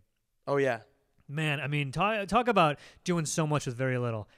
A majority of, of a movie of a woman handcuffed to a bed, having no idea how she's gonna get out of it, she's gonna starve to death, or if some fucking and it's a uh, ninety-minute some great fucking, like movie. loose mongrel's gonna come in and fucking eat her legs, or it's- the way it's eating her husband's dead body that's right next to the bed. Fucking amazing, and, and, and that's another book that everyone's like, oh yeah, it's the best Stephen King book, or, or you know he just knocked it out of the park with that one. How could they possibly do it? Because that book, it's all her inner monologue. It so what are we seems gonna do? Ha- unfilmable. have her gonna talk to herself? Yep, she did. It was fucking And awesome. Bruce Greenwood got involved. The ghost of Bruce Greenwood. It just it's amazing that it works. and it has this the scene. We all know it's not ruin it. single- the, the, scene in the book, the hor- the horrifying thing that is described in such detail in the book. People have been known to pass out or vomit while reading it, and they did it so well in this movie. Like watching it, I was just so like, oh my fucking god, like so wincing and looking away. So they also stayed true to nobody wants to talk about it because it's a thing that when it comes, you're just like, you can't believe she does it. Nobody wants to talk about it and ruin it. We 'cause won't. When it We happens, probably did already. yeah, when it happens, it fucking happens, and it was so true to the book. And you know, hey, it's great to see. It. There's another thing we're like, yes, you don't need to make a huge it level box office, you know, uh, gamble on it, a Stephen King type of property. You can just give it, give it to Netflix, man. They already got Yeah. the distribution in place, and they did an excellent job. Who's the a- who's the main actress in that? I'm so bad with names. Carla Gugino. God, she's so good. I know. She's great in this. She's great in just it's about so everything she's true to in. the book that it tacks on the d- really bad final few Yeah, minutes. That The stupid everyone few hates. minutes, but I'll, I'll forgive it because what were they gonna do? I yeah. agree. Yeah. I think that's a pretty solid list. That's so amazing. And of course, number one's Get Out. Uh, uh, Oscar uh, Oscar talk is happening now. It's already been nominated for Golden Globes. We're talking. I mean, it has to be nominated for at least Best Original Screenplay. Uh, I think that it should be. I would not be surprised if there's a Best Actor or actor nod for the lead. Um, I wouldn't be surprised either. And the two movies I mentioned earlier that we didn't watch that we want to watch for next week The Lure, about mermaids, and then Hounds of Love, which I did watch, but I don't remember anything about. I may have fallen asleep. Yeah, I tried watching uh, two movies. I tried watching last night. They're both on Netflix. That did not float my boat. They weren't bad. They just felt a little by the numbers and slow. One was Killing Ground, the movie that I thought was Lake Bowden when I started watching it. Uh, soon to be married couple go camping on a beach, not on a beach, but like in a secluded beach area in the woods. see a tent there that they're like, oh, so other people are by here, and like a day goes by and nobody comes by. Then they find a car. Then they find a a, a young toddler walking around lost. And then we find out what happened. It jumps back and forth from that family that was there with their kid to the couple that were now, and Sounds good. eh, it's a little slow. And it's a little dumb. All right, I'm gonna still watch it. and then probably. also Berlin Syndrome, which I don't think is a horror movie. I said that was I said that was like okay. yeah, I, wa- I just wasn't feeling it. I could see I was just okay, but I was like, I'm out. I'm out. Uh, I also a few other stragglers that I liked. I liked Prevenge. Friend Request was another pleasant surprise. Not great, but good. Which one? Friend Request. Yeah. Um, uh, what else is on my list? Transfiguration was good. Black Coat's Daughter I liked quite a bit. Yeah, yeah, I, I liked it a lot. It wasn't best of. Wasn't best of, you guys. Just because it's not on the best of doesn't mean it's not good. That's true. That's true. All right. So next week we'll be back. We'll be talking Hounds of Love. We'll be talking Myrrh? What was it? Lur? The Lure, and then we'll also be talking Insidious: The Last Key. Oh, here we go. and hopefully Joe will also watch some Insidious. Do you Nah. remember? Uh, I barely remember three. I don't remember two, but I, one I loved. one, one and three are where it's at. I want to rewatch two because I don't. In my mind, I think it's bad, and I, haven't seen. Fine if I Insidious. don't know. I like going to the movies late and and not remembering. So I feel like, come on, like if I have to watch the other Don't ones make to me enjoy work it, fuck for outta it. here. Yeah, why can't I just make a movie? All right. Um, also, wait, we weren't kidding. Let's get some suggestions. It's a new year, new flesh, guys. new year, new flesh. We want ideas. We want uh, uh, uh, suggestions. We want more interaction, less interaction, more content, less. What do you want from us? What if you listen to podcasts? Literally, what do you want from what us? have they done that you think we should do? We're open to ideas.